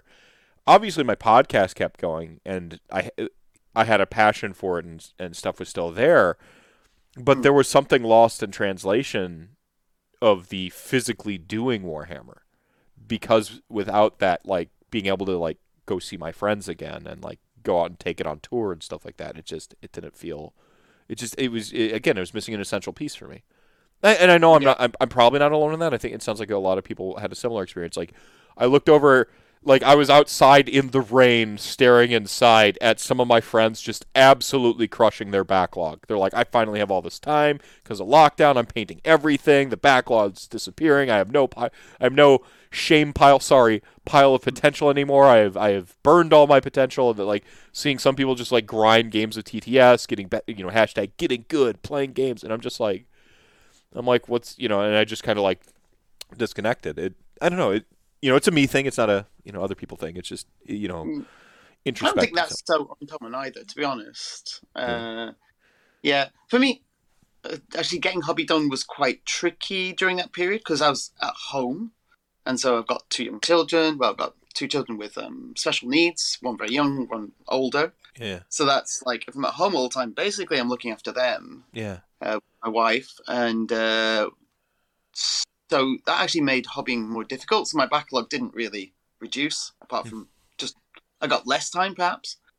uh, but I think gaming side of things is really part of my sort of support network, yeah, in addition to family, friends and stuff, who like give me mental stability. I Yeah. think that's a lot.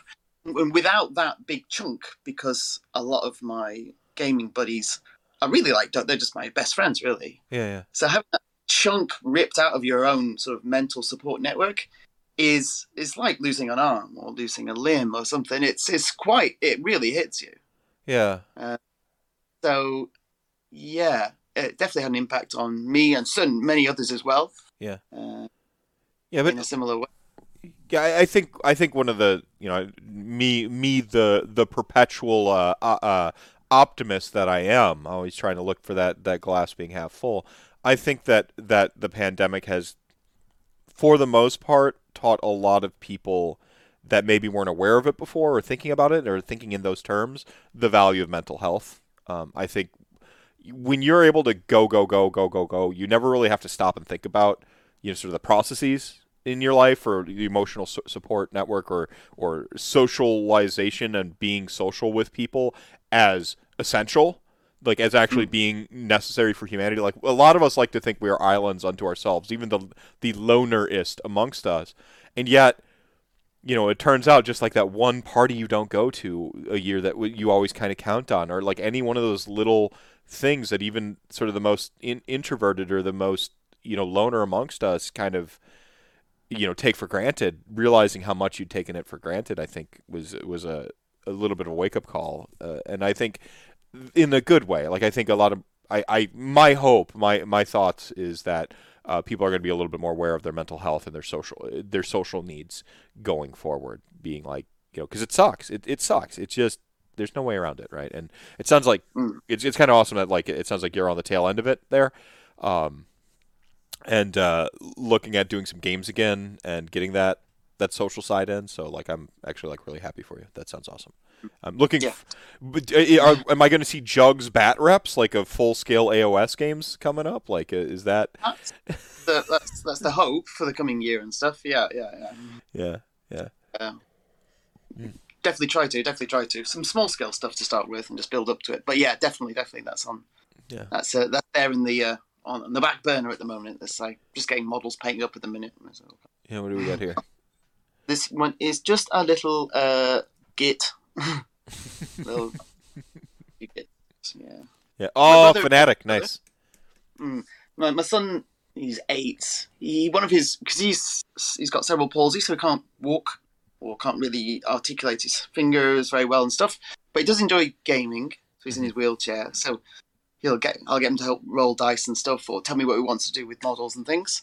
Mhm. And so he, anyway, he's quite latched onto the new um, the new Orruk book. Uh, so uh, Is it, it, you- it- does he like cr- the Kruleboyz? Is it the Kruleboyz or is it the traditional It- orcs? Yeah. Uh, no, it's it's it's the, it's the savage orcs. he really likes the savage orcs. He's like, oh, they're not, they're not the. you, but that's the uh, thing. Is like you the tactics there. there's the there's the that crisis of conscience of the parent. You want to stoke the passions of your ch- child, but you also don't want them to. If you'd just gone IJ, he'd be like, yeah, you can just like walk all over me, you'll be fine. I've got the models. Yeah. He's like, I quite like the savage orcs. So, Yeah, that's really cool. I see. I, I love I love gaming as a as a sort of like equalizer um, in the world. Like like gaming is someplace that everyone can truly come together and, and play games and stuff like that. And like obviously with with even with like some disabilities, there are ways that you can account and adjust to make everybody able to play games, which is something I think is very uh, very important. You know, like it really is. Like I know I I go into my like you know, dirty political uh, spiels sometimes here on my own show, but for the most part, like you can suspend like a lot of the stuff going on and just like game together. You know, like tabletop Mhm. RPGs, everyone everyone's equal at a tabletop RPG setting. Like you know, um, you know, and and I think with a little accommodation, Warhammer can be you know equal. I, I know uh, Coach was talking about, or I'm sorry, it was uh, Clint uh, was talking about one of the things he was proudest of was actually uh, someone in a wheelchair coming uh, to to CanCon and like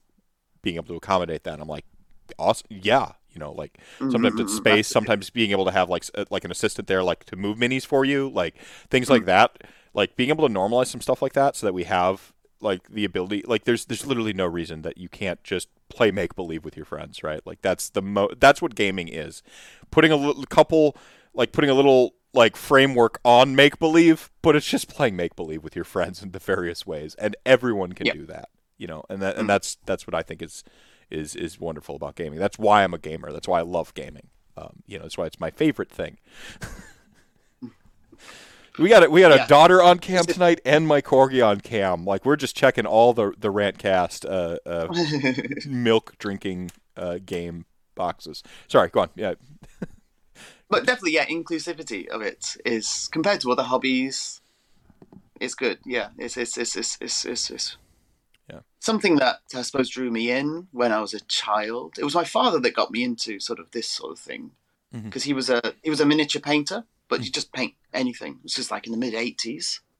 yeah. Um, Like even like the model I- cars and stuff too, right? Like just whatever whatever you could put paint on, right? yeah, you, like you buy like old like pottery houses and like like paint them or old busts. They're all sort of clay busts that you put on the wall and stuff. Yeah. just buy like antique shops, fix them because always always chipped. Yep. Repaint, paint them stuff like that, and then and then he bought like metal minis because that was kind of a thing happening there. Because after D and D, this was like 85, 86. Yeah, the pewter. I think the pewter and the metals were, were really Yeah. prominent around that time period. Yeah. he had like Grenadier miniatures made lots and. um Early GW stuff as well from that Citadel when it was when it was like Still Yes. Citadel, right? Yeah. Yeah. Citadel, yeah. Uh, and so yeah, so I just he'd just take me to the hobby shop, me and my brother to the hobby shop with him, Yeah. and we'd just look at minis and think, oh, they're cool, that's cool, and we'd spend our pocket money on buying little blister packs. Yeah. And, and then like Rogue Trader came out in '87, and was like, oh, sci-fi, Yeah. and so it, it got- kind of really drew us in. Yeah. and just kind of went from there uh, up until I went to university or college, because then it's like, yeah, I'm not doing that here, and then got into other stuff. Well, there's I, I think like almost I've I've done 115 of these, not counting you know my specials and my side shows, and because there's you know, probably done like 130, 150 uh, rantcast type shows, uh, let alone the the two charity marathons that are basically like Oh, each one of those like what are those like 12 to 12 to 16 rantcasts a piece basically. Um, I've Mhm. I've done this a lot, and one of the commonalities I see in almost everybody that I've ever interviewed is is there's this period of time where we all kind of stop playing war games and then we come back to it. And it's like i'm just like I, there you know like uh, there's some people uh, like some newer gamers or something like that and i'm like you just wait you're gonna have your like oh no i've, I've just i started playing i'm still playing. I'm like you're gonna have a minute where there's gonna be like a five year period you're just gonna step away for whatever reason life you know finances job and then you're gonna come back and like it just uh, it's just it's just really fascinating to me how we all kind of have that period where we like go out and then we kind of come back Come um, back to it. my, Absolutely a thing. yeah mine was mine was none of, none go ahead, my friends have not had that experience. Yeah. None of my gamer friends have all had that experience. yeah he has that raw energy burning in his soul yeah yeah yeah you, you can't it's a, the, the war clans i i mean just thinking about the savage orcs like they had that one mini that was absolutely awesome was it a shadespire or something like that or a new hero it was like thoroughly Oh, good They they had um, yeah, a Shadespire crew. They've got like four guys in it. Oh, really nice. so good and i was like when I saw those, I'm like, this is what Savage Orcs could should should be like, like because some of their other sculpts are a little bit outdated. I'm like, but this shows me like you throw like, you know, like really add like more AOS to them, you know, in forms Mm. of like more like weird AOS beasties that have been slaughtered, not just Generabone or you know stuff like that. Yeah. Like really like show that these things live in the mortal realms, you know.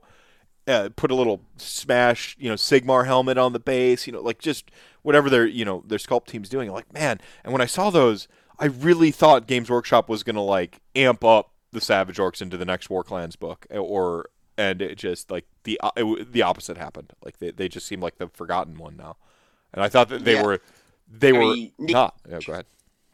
I think they've, just become very niche now. But yeah, those sculpts are really good. Uh, with with the ones I'm do- making for my son at the moment, yeah, I'm doing a lot of converting, Mhm, just just to, just to give them a a different feel, less old world, more mortal realms. Yeah, And- Adding loads of bits on, just just like like and Yeah. yeah.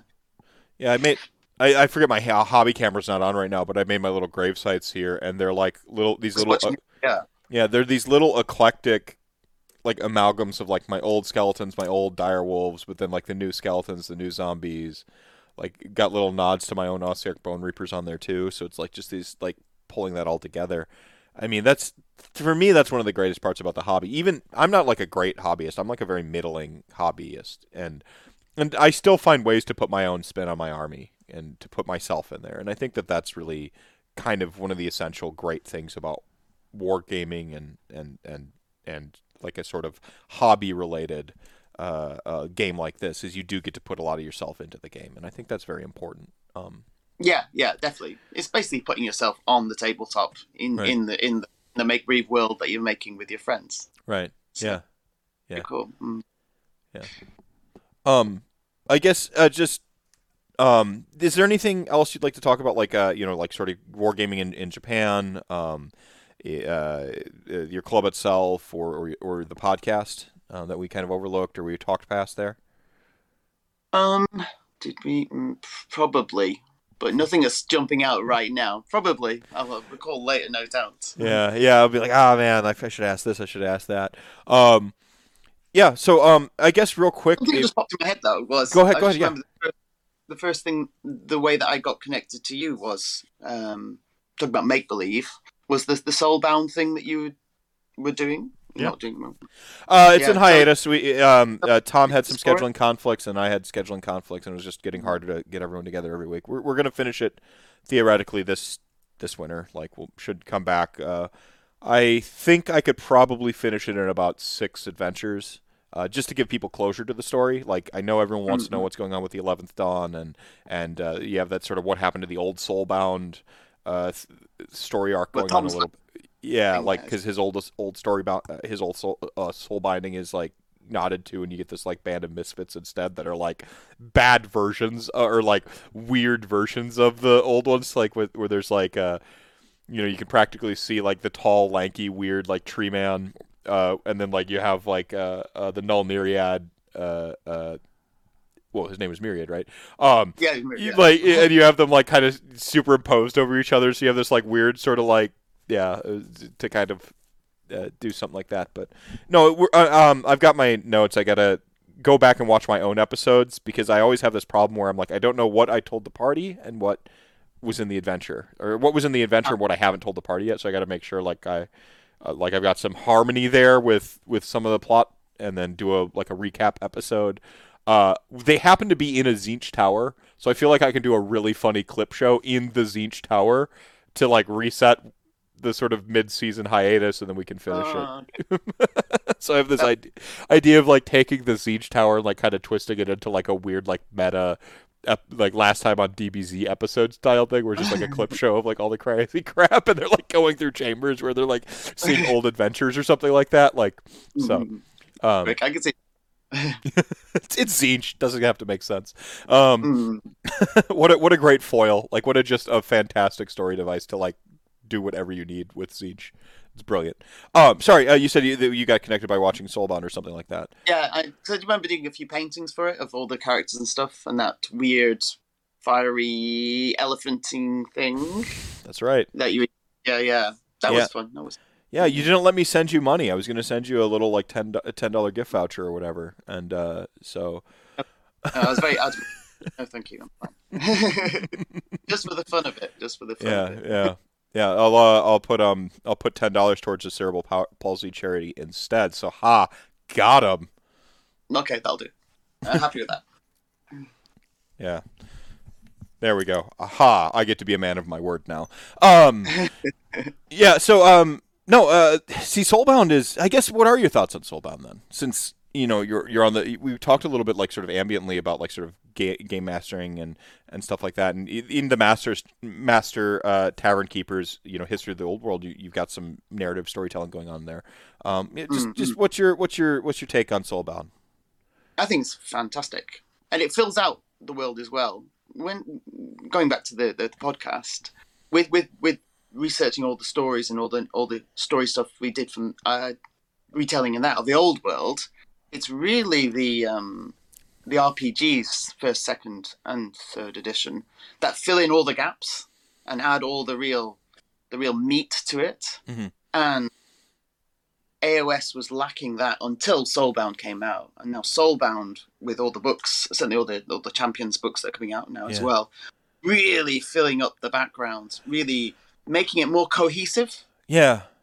Which it lacked in first edition. I've seen then Phil Kelly did a great job with um, second edition with the with the rule book, the hardback. Yeah, a lot of narrative in that. Like, I bought it just for that. Like that whole first like huge chunk of it is actually just like narrative and story and and Yeah, like that. and, and that that really it really needed that. It wasn't everything was kind of disparate. Uh-huh. It's like, uh, can they draw this together? Because that's a, that's a problem with early Warhammer. First first couple of editions of Old Fantasy was there's loads of disparate bits that weren't really drawn together until later on, Mhm. and um, it took quite a few editions really.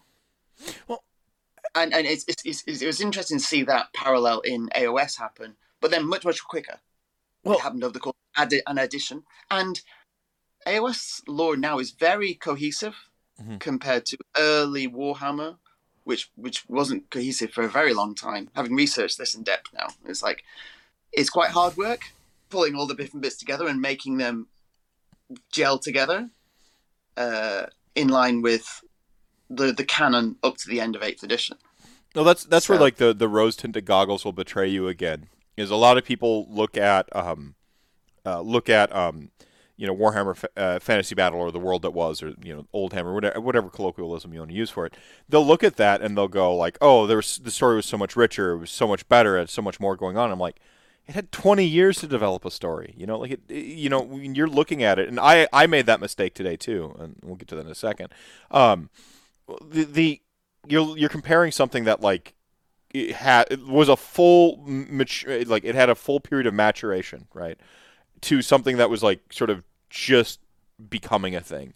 And um I, I stand by that the old world felt a little stuffy. Like i felt like because they were like this is you know this is tolkien but not or this is you know they're using a like a, a you know not america or, or not the world is the world map type thing. And like it just it felt like all the it, it felt like it was all like you know all kind of, it felt like a little bit in a box. Even though it was like more fleshed out and stuff like that it felt like that you know they could never kill off a character um, because you know you know what do you do with this story that's kind of told and figured out which which is what made the old the the blowing up the world that was such a bold move you know like it was a very really was very uh, invigorating because they were they were killing off characters. They were changing. they were finally like- changing stuff yeah yeah, thing was things were moving. I was like, oh, this this had that led to not the end of the world. I think maybe fantasy would be in a good place. Yeah, I agree. I, I, I Uh, would agree with that. Yeah. Yeah, they but- could have easily hit a reset button instead of like wipe out the world too, right? Like they, they could have Yeah. done more of a Final Fantasy VI yeah. thing than a full on. Go on, go on. Sorry. Yeah, but yeah, yes, the, the they didn't have to go, you know, 100% oblivion Old everything. Oblivion, Yeah. but but they did, and and it's fine actually now. At the time, I was really crestfallen, really really crestfallen Uh, really Kudos for using Crestfallen in a in a live uh, a live conversation. By the way, hell yeah, like good good, uh, very good vernacular, very good uh, cadence there. Go on, go on. Sorry. but yeah, it was really it was like, and then I was like, I remember at the time just saying to my friends, okay, well we'll we'll just we'll just carry on playing eighth, it's fine, yeah. Mm-hmm. And then um, the one, the White Dwarf that came out just before AOS dropped was the one that had the free Stormcast on it. Mhm. I was like, oh, it's a free mini, and I'll buy it. and so I bought it. Obviously, it's a First it mini. is free. Yeah, first it is free. Yeah, yeah, yeah.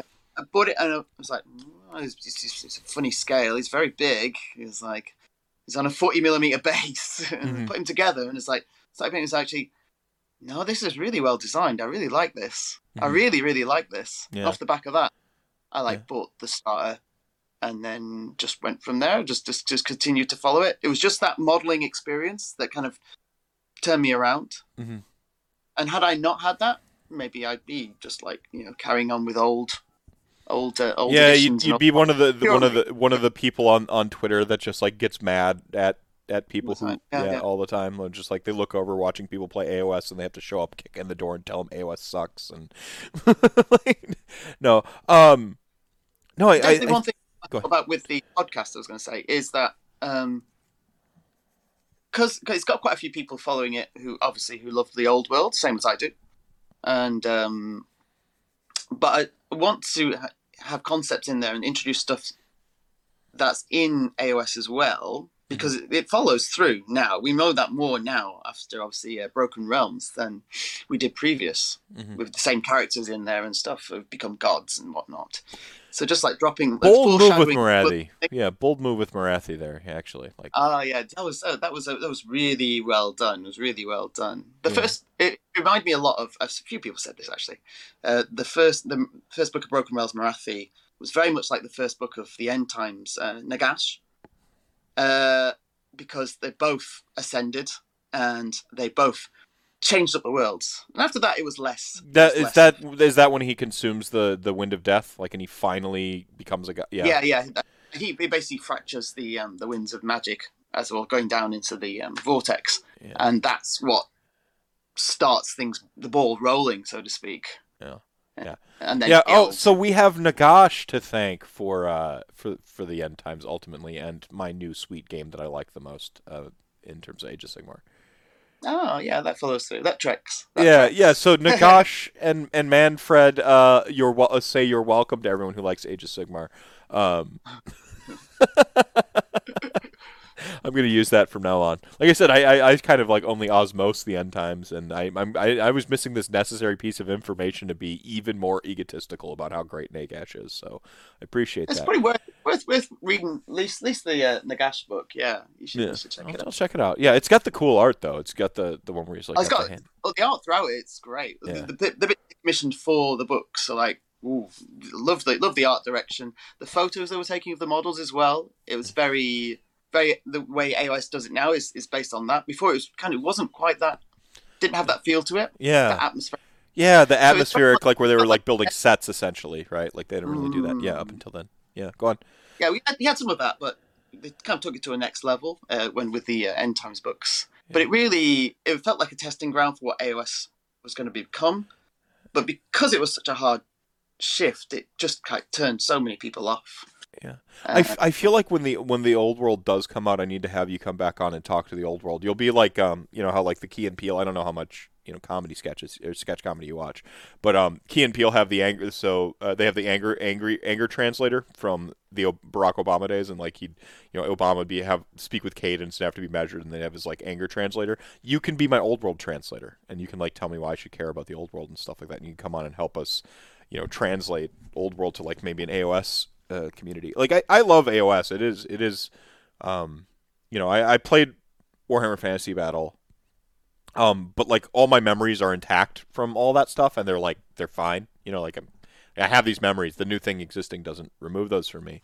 Um, but I didn't ha- go through that trauma of them blowing up the thing I loved while I was still playing it. Which I think is, Mm. is something that we can be a little dismissive about in the AOS community. It's a little it's it's a lot easier for me personally to have come back to a new game than it would be for exactly me, exactly as I am now, to have been playing it through that. I like I probably would have gotten a little vindictive and angry too. You know, like it's it's different. You know, like you know, take you know more people. I'm guessing, uh, looking at the fan base and how many people play Age of Sigmar right now compared to Warhammer Fantasy Battle, we have a lot more people playing Age of Sigmar that never touched a Warhammer Fantasy B- Battle game than ones that did. That would be my I- like hypothesis. I, I have that feeling too. I think so. Yeah.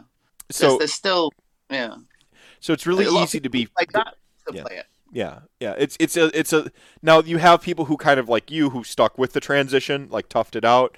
Um, you've got you know friends. You've got people like me who like happened to miss the end time, and we just so we didn't have to live through the trauma. You know, and you've got like you know you've got and you've got all the shades in between. Um, it's I, I think that as an Age of Sigmar, uh, the Age of Sigmar community, in in my vein, and my quest to be more excellent to people and help people be more excellent to themselves and each other, like you know, it's it's easy to forget, especially if you're a newer player who never played Warhammer Fantasy Battle. You didn't have to like think about that to just kind of like be smug about the old world and be like, you thing blew up, and now I have my thing that I love." Um, it's easy to to kind of like not recognize that like it could have been really like think about like your favorite thing, and if you're currently playing and they say your favorite thing is done, it's it's gone, and then like how does that make you feel? And now there's a new thing, and someone comes up to you and says, "Here's the new thing." like you're probably gonna feel some like sort of recoil like you're gonna you're gonna you're gonna recoil from that a little bit just you got your skepticism disarmed by a mini but not everybody had that right? Like no, not mm-hmm. everyone had that moment to sort of zen out and like okay like we're good again you know? Not everybody had that ability or compartmentalization skills where you can go okay that was this and i can compartmentalize this and yo and now we can move on. And you know I, I just it's something I think about from time to time because the Age of Sigmar community to me is kind of the best gaming community I, I've ever been a part of, and I often think about like, well, how did we get here? And I think a, an essential part of that was the old world blowing up, because the people who make it through that got galvanized in a way in their in their passion, their love of the game. Like you had to endure your thing that you liked blowing up, then you had to endure the dark ages of no rules, sorry, no points, and then and then you finally get like a proper game, sort of like after that, after that first GHB, and then certainly into second edition. You know, the the the, Mm. The type of player that forms the base of this community that it has has had that trajectory, I think is part of what makes, and, and that's giving you credit, is part of what makes Age of Sigmar such a great community. Because that sort of grassroots, that strong foundation, is what we build up from. You know, like that's, Yeah. you know, there the the other like the other you look at some other communities and like some of the problems that they they have to deal with, and uh, I don't think they ever got that like sort of strong galvanized foundation um, the way that AOS does. You know, I I feel like the AOS community can kind of ta- can kind of take on a lot of stuff, and we're just excited to get people to come play our game and, and be like, hey, if you're cool, come play. Like, and you know, I, I think that that's really, uh, I think that's special. I, I guess is what I'm saying. Yeah. Long, long-winded way of saying that. So Mm. Certainly, yeah. In the early days, like when we're playing like MoComp for points and stuff, uh, it was everything was community. Just coming out of the community, coming out of like uh, you know uh, South Coast GT, you know, face hammer types and uh, Va- Healing hammer and stuff. It was all all coming from there, Mhm. and so like, oh, this could work. Mhm. And then G came out and it's like, oh, th- yeah, it starts here. It starts here. I think for many people. Yeah. Yeah. Yeah, and, and, and then we have like the 2.0 babies, or like uh, or like you have the this this sort of like community surges, and we kind of double our player base with, with 2.0. Um, is where that's where like that really big big surge happens. We can look at the pro. We can't really like we can't really tell like raw numbers because Games Workshop has those, we'll never have those numbers. Whatever, that's fine. Yeah. But we can look at profits and go, this is where it like like more That's the take. yeah, more than double the amount of money going in, going in here. Like so, like this is where that growth period happens. We can look at that and go. I'm gonna make an educated guess that that's about the time that we double in size, and we've been like keeping this like path. Uh, kind of sense. Cities of Sigmar probably did actually bring back a bunch of people who were War- uh, old Warhammer players, uh, like Mm. probably pretty specifically, like I'd imagine, um, just a hypothesis. Yes, yeah, certainly it's in, in sort of infused quite a few people who are, who are kind of kind of AOS curious. And it's like, I've got all these old minis. There's nothing here that I can do with them, and then suddenly it's like there's a big tent. Mhm. And you just stop, Yeah, shove sure. everything into. Yeah, It's yeah, and then and then once you're in, like then you're in. Like that's I mean that's how it works. Like well, I mean my city's armies is pretty cool, but what if I buy like a couple like a some Stormcast or Sylvaneth like to to play it? You know, like you think about like the the business strategy that is Cities of Sigmar, and like and it's kind of brilliant. Like it's just as a yet another sort of gateway in from another sort of demographic of the fan base that they're just trying to like Mhm. you know grow you know again it's it's about Yeah. growth right like that's that's sort of like the main the main name of the game with when you when you have these companies that operate at that level of, of, of profit it's it they almost don't even look at the the amount of money they make anymore they just look at the growth potential markets or potential. You know, yep yep Ways, market share just- yep so just looking at market shares and markets and, and market growth and stuff like that so um uh, I've read a book or two on it. Um, um, no, I, I the the um, kind of resetting to the AOS and, and a little bit earlier point about like Soulbound filling in the world of AOS. I mean, you're you're dead on there too. The beauty of AOS is it doesn't have it doesn't feel like it has those hard that hard frame around it the way that the the old world did. You know, like there's only hmm. so much you can do. In a quite literal sense, AOS can do anything. You know, there's the realms they say oh each realm is infinite and and which is in those hype video days it was oh yeah infinite is cool but then you like get here to just like a, an infinite blank white canvas and you're looking around and you're like oh, okay a scene in the Matrix sort of thing yeah like, here it's like yep no exactly and then you upload stuff into it to actually make it into anything else. right Yeah. right no exactly and and it's get- important go ahead go ahead sorry Oh, that was, that, was, that was it. Yeah, but yeah, yeah. Initially, it was just like it was just so amorphous. hmm It was just. Mm, again, there was like there was no, there was no points, and there was no structure to the world itself. It's just Mhm. like, I need something to latch onto, just as a sort of a primate. Mhm. I need something, this little uh, lizard brain of mine to sort of latch onto to, to sort of make it real. Yeah. And the old world obviously was it's just our world gone off weird ways, Mhm. uh, which is is very familiar and very easy to sort of get into. yeah Uh, even though they didn't actually explore that much of the old world beyond like Europe and a bit of Lustria, basically Europe, the old world itself, and the new world. Mhm. Like they didn't really go off to the east much, apart from the uh, ogres and hobgoblins and whatnot. yeah uh, Cathay didn't touch. They'll be touching it when the new edition comes out. Yeah, they So- reference it. No, that, was, that was that was and that, that the old world was old was smaller than any of the realms, Mhm. but at least you could latch onto it initially before second edition came out, and they described them as, as planes with the chaotic bits at the end that you can't. Yeah, we when to. we finally got the map, you know, that was really Yeah. like a huge I one. think, I think humans need parameters to like uh, find your own place. Mhm. If, if there are no parameters, whether whether you'll ever reach them or not, you just feel a bit lost. If it's like like being in deep ocean and it's Mhm. just like, I want to go to land, so but I don't know where the land is. Mhm. So uh, so having that sort of the, the map, the maps really, right? The maps really, really, really was a game changer. And now Soulbound, it's actually it's not just a blank ocean. There's like there's these these these places here, there's these places here, these places. Oh, here, adding adding like outposts and stuff that like are like a literal thing, or like, or even just like a descriptor, like you know, devil's spine, like you know, wasteland, or just adding in these these names. Like my brain then goes like, why is it called that? Something really cool must have happened. You know, like. Like that's those those parameters where you got to give people something, right? I mean, like I Mhm. said, me my personality is is like you'll give me like a box and I'm gonna like punch out of it, you know, and but like if there's no box to punch out of, then I, even I feel a little betrayed. I'm like, oh, there's, what's the point if I can't punch out of this box? You know, like, but no, no break. Yeah. break. yeah, there's nothing to break here. Like this is no fun. Um, like, yeah, no, I, I think that I, I think that rubs for for rule. I think it rubs that way for rules. I think it rubs that way for narrative. I, I think.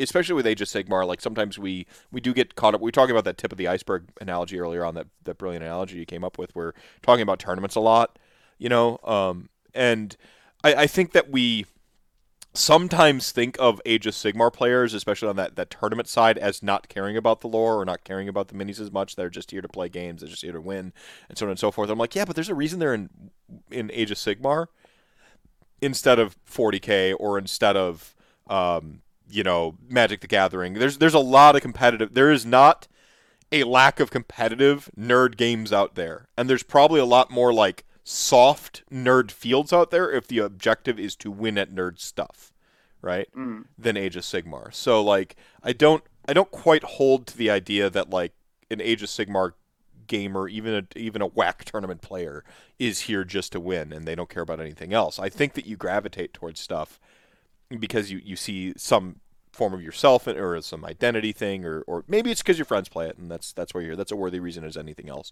But I think that like Age of Sigmar as giving having a, a strong or focused identity on something is very important. You know, hmm. I talk about it in, in the design of books all the time, or the, the the models.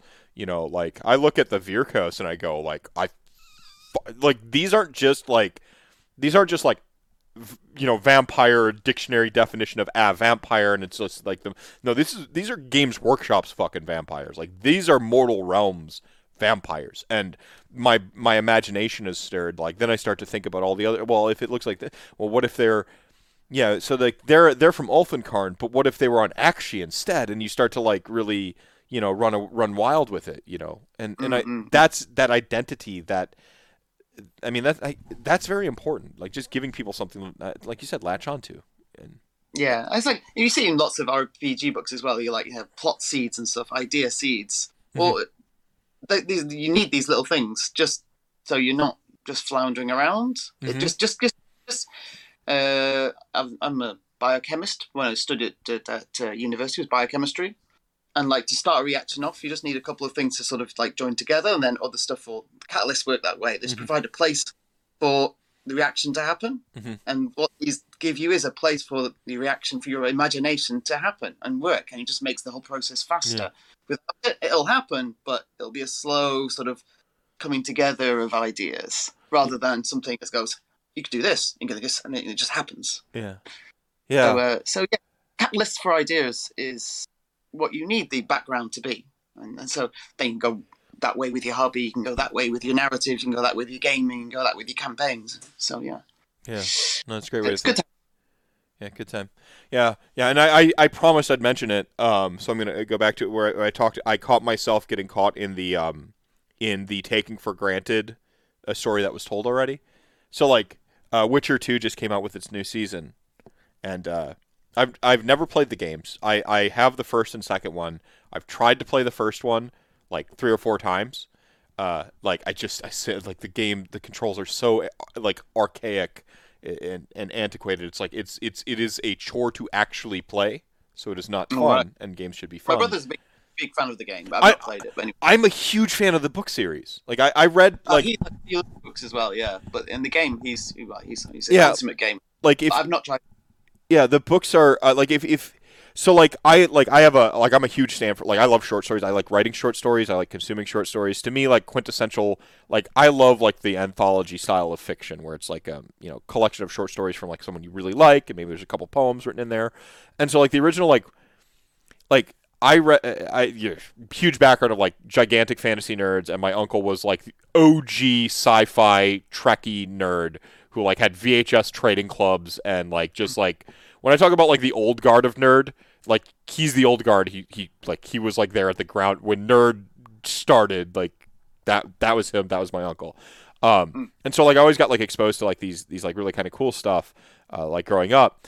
And um, you know, part of how I got exposed to nerdery is like you know, some of it was from my uncle, some of it was from my peers who, and and usually my friend my friend Sam and his older brother were like just pivotal in my in my nerd indoctrination, and um, and uh, in the like early 2000s like sort of late 90s the witcher books had like fan translations with like basically little better than like newspaper print like just cheap crappy probably some university student printed a thousand copies of them they ended up at like a half price books or used bookstore or or uh you know my f- friend's uh, older brother uh was in like nerd swap meeting because that's what you do. You have like conventions. You just like swap you know nerd shit around and you pass it around like it's contraband and and so like I read the Witcher uh, Witcher Young uh, well younger uh, and then I ended up finishing it about the time I was working at Barnes and Noble.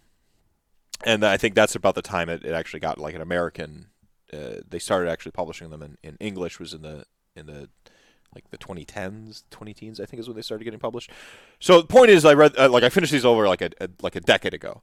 Um, and uh, I was first introduced to them like 20 years ago. Um, and uh, and I've never played the games, which is how most people know it right now. And I've Yeah. only watched like five episodes of the of the of the series so far. And by the way, the series looks great. Like it's, it's so far so good. Like thumbs up for me what I've seen so far. I haven't stopped watching it because I don't like it. I've stopped watching it because I get distracted easily, um, and I forget to do, keep to finish things. Um, and I was having a conversation with people who were having a conversation about Witcher, and in my mind, Witcher is the completed book series, right? And I took for granted that their interpretation of The Witcher is like the video games and the TV show. Now, mm-hmm. it wasn't like a, you know, it wasn't one of these like vitriolic fights you see on like Twitter between like, you know, whatever various fandoms, but it was just like I utterly just in my brain, I, my brain had solved for that equation. It's just like, oh, I've you know, I've read this, I've gone through the journey. It's like, like in fact, Ciri is an adult in my mind because I'd already read the whole stories and like I'd finished the stories and no spoilers here where but Ciri grows up everybody. Um like and uh so like she's already like like oh she's like she's like growing up and so in my mind like she's growing and people are like talking about this I'm like and they're like they're talking about like all the like the cool characters in the story. I'm like oh Ciri's like an awesome character. And they're like she's a kid. And I'm like um for part of it? And like I found myself I was doing the old world World Warhammer guy. I be I was the old Hammer guy. Um Mm-mm. you know where like this is how like you know these characters from from the War- Warhammer are and like and what's going on in Age of Sigmar is you know not and I just like I'm like oh my god. Like it, we're we're all you know like we get these sort of like memories that lock in place of things and they kind of like become uh you know sort of sacrosanct or they become like unassailable. And if you're not paying attention you don't even realize you've done it. And if you're not are particularly astute in social situations, you almost don't even recognize like the bias you're operating on is incongruent with the with the conversation even at hand. You know, like what Mm-mm. and like I just I totally I didn't I didn't even think about it. Like I I didn't think about oh, they're talking about the game. You know, like I d- didn't even, and like I might as well have been like, oh, oh no, carry on. You know, carry on, citizens. I have nothing to say to you. I could have just, you know, it was it was so weird. It was such a jarring moment where I'm like, oh, like where I'm like, like I'm being the stuffy nerd now, and you know, we all obviously we have it, and the important part is like recognizing when it happens and then like adjust, recalibrating for the future. But it was just, Yeah. I I I said I would come back to it, the, more on that later, right? And I just I had to mention about the when we were on the subject of like of of Old Hammer or, or the world that was because I never finished the world that was. You know, I for me it just it stays in this like unsolved kind of solved unsolved mystery type thing where I'm like I know I know where this goes, but like I wasn't I didn't solve it, you know? Mm. Which is a lot different than when you complete the story or when you complete the journey or you complete the equation. And so like I got to stay open to Age of Sigmar. And I it's really I think it's really awesome that that you sort of like went through the whole the whole uh, sh- uh you know thing and you're still you know not only did you you know go through that whole thing but you also like expatriated to Japan and you're still you're bringing this love of Warhammer kind of in a totality uh you know not hating on Age of Sigmar you know which seems to be like the stereotype for for It's, that's an easy way to go, I guess, but not not one that appeals. Yeah. I'm- the, the idea, I'm going back to the idea, the name of the, the our group, Jugs, was Japan's United. yeah I really have the feeling that I want to bring everything together. So I've got I've got friends in the old Hammer community, and I, I still play you know you know uh, One Fantasy in some of the older editions. I've got friends in Age of Sigmar, and I play Age of Sigmar happily, and Warcry, and um, you know Underworlds, and all sorts. Uh, but and to me, it's just it's, I just see this long like a spectrum, a long line, long timeline, hmm and people in some of the other groups they just see this little bit and this little bit, a little bit, and I just want to just it's like these people really get on really well with these people. If only there was just something that could connect them hmm and just bring them together. So just trying to do that. yeah That's been that's major major thoughts behind everything, and then yeah, yeah yeah I think so. Uh, no, it's. I think it's awesome, man. I, it's really admirable. I mean, we've had a few conversations on Twitter and and and uh, a little bit in in Twitch the other day, and um, I've been kind of like perusing your content like off and on from afar for a little bit now, and and it's just I, like it's that sort of like uniting the clans, you know. Uh, it, it bring tying the adjacencies together or, or or building those bridges between that stuff like that's the cross pollination like all that stuff's going on it's pretty great so so I just want to uh, glad I got to talk 40k. yeah go ahead what was that Um, I play 40k as well, obviously, uh, and I've played it since Rogue Trader Mm. Days, first edition of it. Uh, and then, like, well, a decade ago, the Horus Heresy came out, mm-hmm. and um, I played that too. I Mhm. played that. I played that, and there's less. There's not the animosity you see between strict Warhammer Fantasy players and AOS players. Between the groups, between the 40k players and 30k players, they're they're too Heresy players. busy they're too busy being angry like Age of Sigmar players and 40k players are too busy like being mad at each other to like to have the infighting with 40k it's I mean it's obvious right? No. Um I'm, I'm just like I'm being flippant. I have no idea. There are, there are certain there are certain people in 30k who are like get angry at stuff, that's weird. Uh, uh, um, and same as in, in old fantasy. Some of the old guard maybe, but well, em- everyone I've met has been really nice. Mostly like really nice. Well, I, I think I think people you meet will tend to. I mean, this is the this is the. I, I made fun of social media a little bit earlier. I mean, this is the problem with like meeting people. Like meet, when you engage people on a on a personal level, usually people are cool to each other. Like they don't. Mm. It's it's this sort of like scrubbed away anonymity, like zoomed out, like social media Um, interaction. That's when I think when people. And then we, we, we make the mistake as individuals of, of like assuming that the internet is real and it's not. It's just it's just fucking not. Um, uh, yes, chat gang, I'm a figment of your imagination. The show right now does not exist. Um, but no, I think that there's there's some of that going on right now, and I think that's that's just a microcosm of, of society happening. You know, playing out in Mhm, in mhm. games. Um, Yeah, no, Oh, I, because I was go ahead, go gonna- I ahead. think when the old world comes out, I think it will get to a place where 40k and 30k are now, You think so? where it's not. Yeah, I think that will be a changer. Yeah. Uh, so, but we'll see. No, I We'll mean, I see. see. I don't think Age of Sigmar has the animosity towards Warhammer Fantasy Battle. I think there's a couple dismissive jokes I there, but but like I don't think the animosity feels like it comes from from old from like the ninth age stuff. You know, people who are like, oh, like I, I fucking all I do, you know, ninth that ninth age Kings of Hammer or whatever the heck the other like Warhammer not Warhammer game is like. It feels like it comes from there, t- directed towards Age of Sigmar, and Age of Sigmar mostly just doesn't even know they like. I am aware of it because I'm eternally curious and I, you know, I have a talk show. Um, but um, I don't think the average like AOS player like it's that uh, it's that Mad Men gif that you see every now and then, the Mad Men meme where where like they're in the where the the uh, the characters in the elevator and goes, I don't even think of you, and I think that's the AOS AOS player's perspective toward like the Warhammer Fantasy Battle person who's like vitriolic Mm, mm. so I wonder, and uh, uh, people who get into Warhammer via like Total Warhammer or like Dawn of War, I don't think there's any animosity whatsoever because they're just like fucking excited about the game, and then they find out there's a tabletop game, and they're like, "Fuck yeah, let's go!" Um, you know, so it's it's um, I'm I'd be interested to see if if the old hammer does come out, or if the old world. Sorry, I keep calling old hammer. That feels derogatory. Um, if if the old world does come out, if Age of Sigmar is going to feel like the middle child, where they're like, "Mm, "You've forgotten us," and then some animosity is going to come out of the Age of Sigmar community. Mm. You know, because right now they're the baby. You know, you've got you know old, you've got like the older the older brother, or you know, you got Big Bro or Big Sis, which is 40k, and um, I don't even really like. I don't even really register 30k as a different game. It's just you know, like that's that's that's the space one. Um, um, and that's that's the one with the Mahrines, and sometimes I guess you play your Primarchs. I don't know. Um,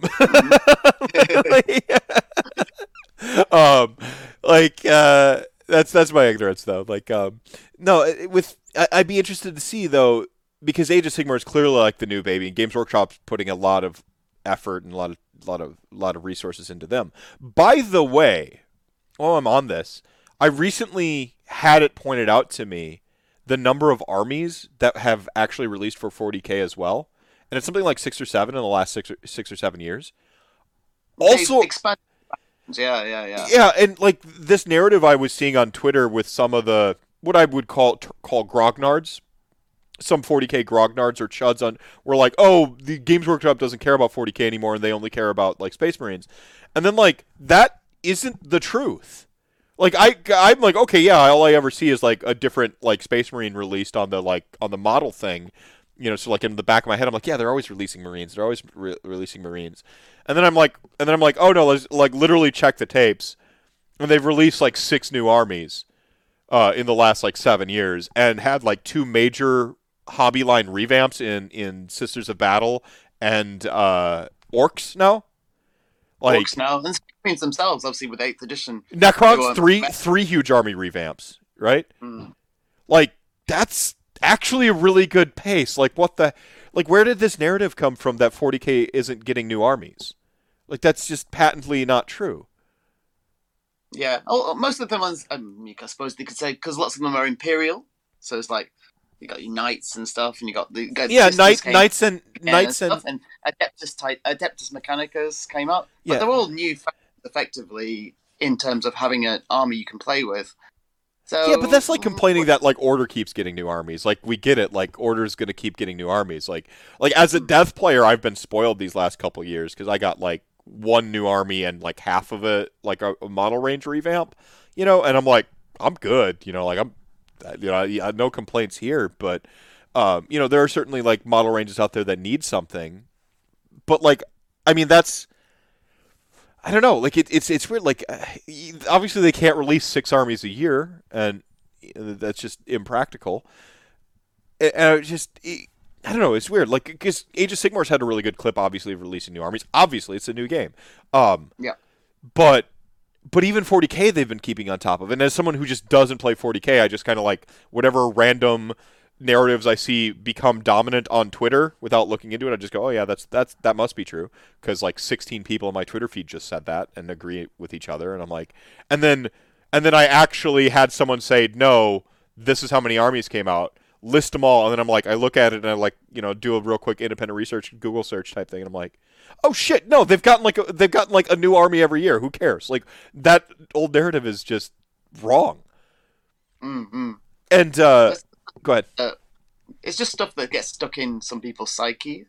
Yeah. Uh, like, and, and the blinders come down, and the, the, the, the words they've learned come out without thinking. Uh-huh. It's going straight to the spine, straight from the spine, straight to the mouth, not going for the brain. Yeah. That's just that, really. Yeah. No. It's bit- Go ahead. well, that's right, really. Yeah, no, no, and and so I, I just kind of going back to this old world.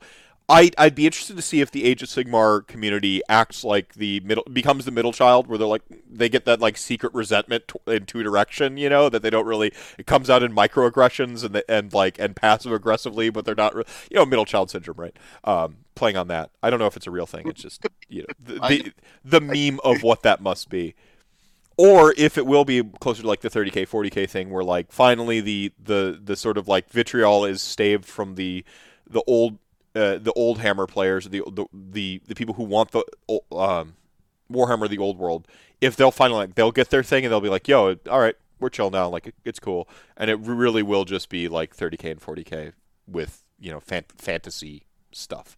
Uh, that's my ideal scenario. Like i want people to have the things they love. You know i you know, a little bit of the, you know, the only time you look in your neighbor's bowl is to see if they have enough type thing. Like I, you know, I'm happy with what's in my bowl, and I don't need to look in yours and compare. Like, um, so I hope that everyone gets what they want.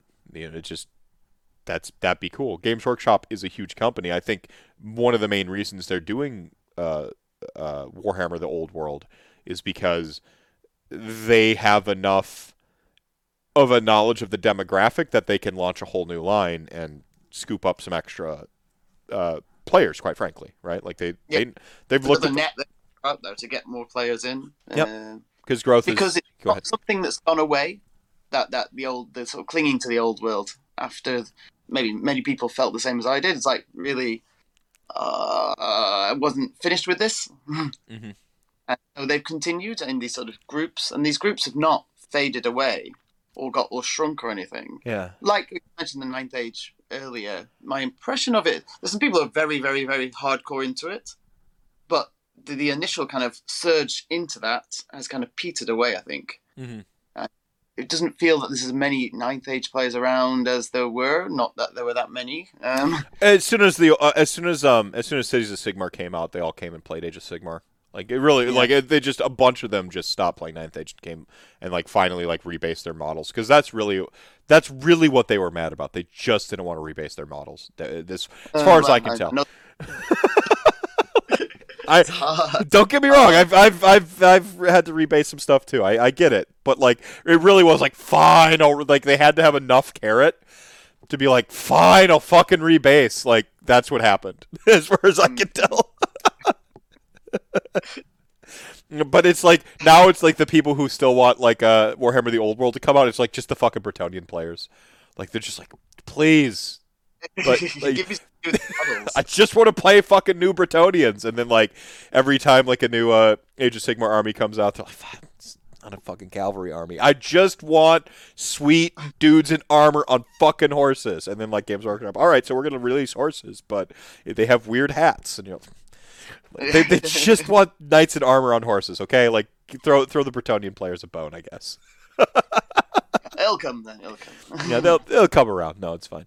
Uh, I mean, that's the thing though. Is Games Workshop does release like genuinely great models, and, and you want to see like, I mean that that sort of like enemy of potential of like what might be that that the horrors of expectation, right? And people have expectations, so um, you know, Yeah. t- it's human. So hopefully everyone gets what they want. Um, again, I love what you're doing in in in, in um, you know I love what you're doing over there uh, in Japan. Um, you know, this grassroots, building a community, uh, you know, keeping the passion alive through some real adversity, um, and really kind of trying to unite the clans. You know, um, of of all these passion projects. I think that's really radical, man.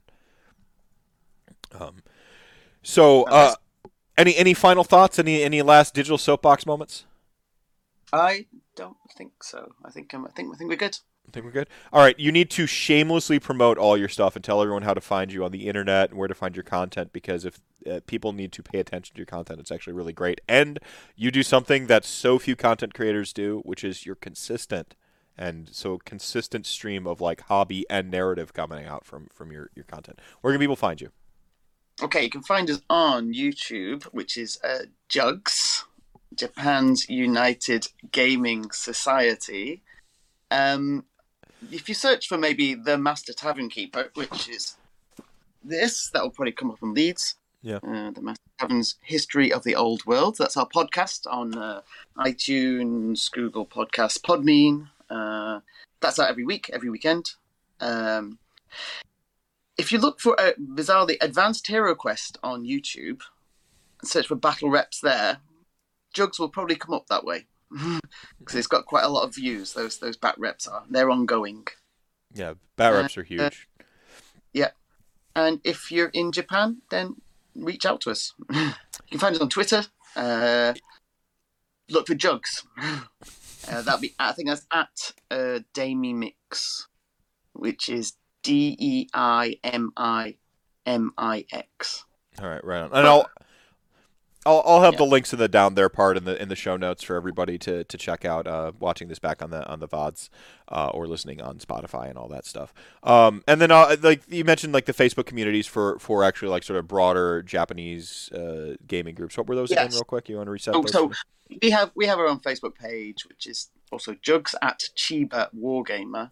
Uh, but the main one, I'd say the, main one Japan. If you're coming over from Japan as a, as an expat or coming over here to study or work here for a couple of years, you should definitely go to the uh, Tabletop Gamers of Japan uh, site. It's got about 800 members in, uh, and that's where you will link up with fellow gamers, be able to get games in, reach out, see who's nearby, what's playing what.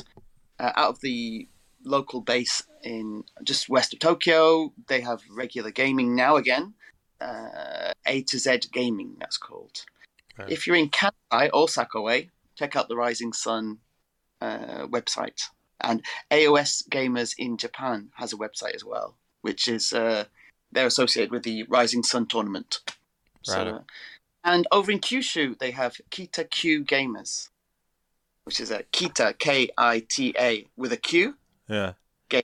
and they've been going for years and years and years and years and years, and they they're a really good group of people up in um, Fukuoka, I think, up in uh, northern Kyushu.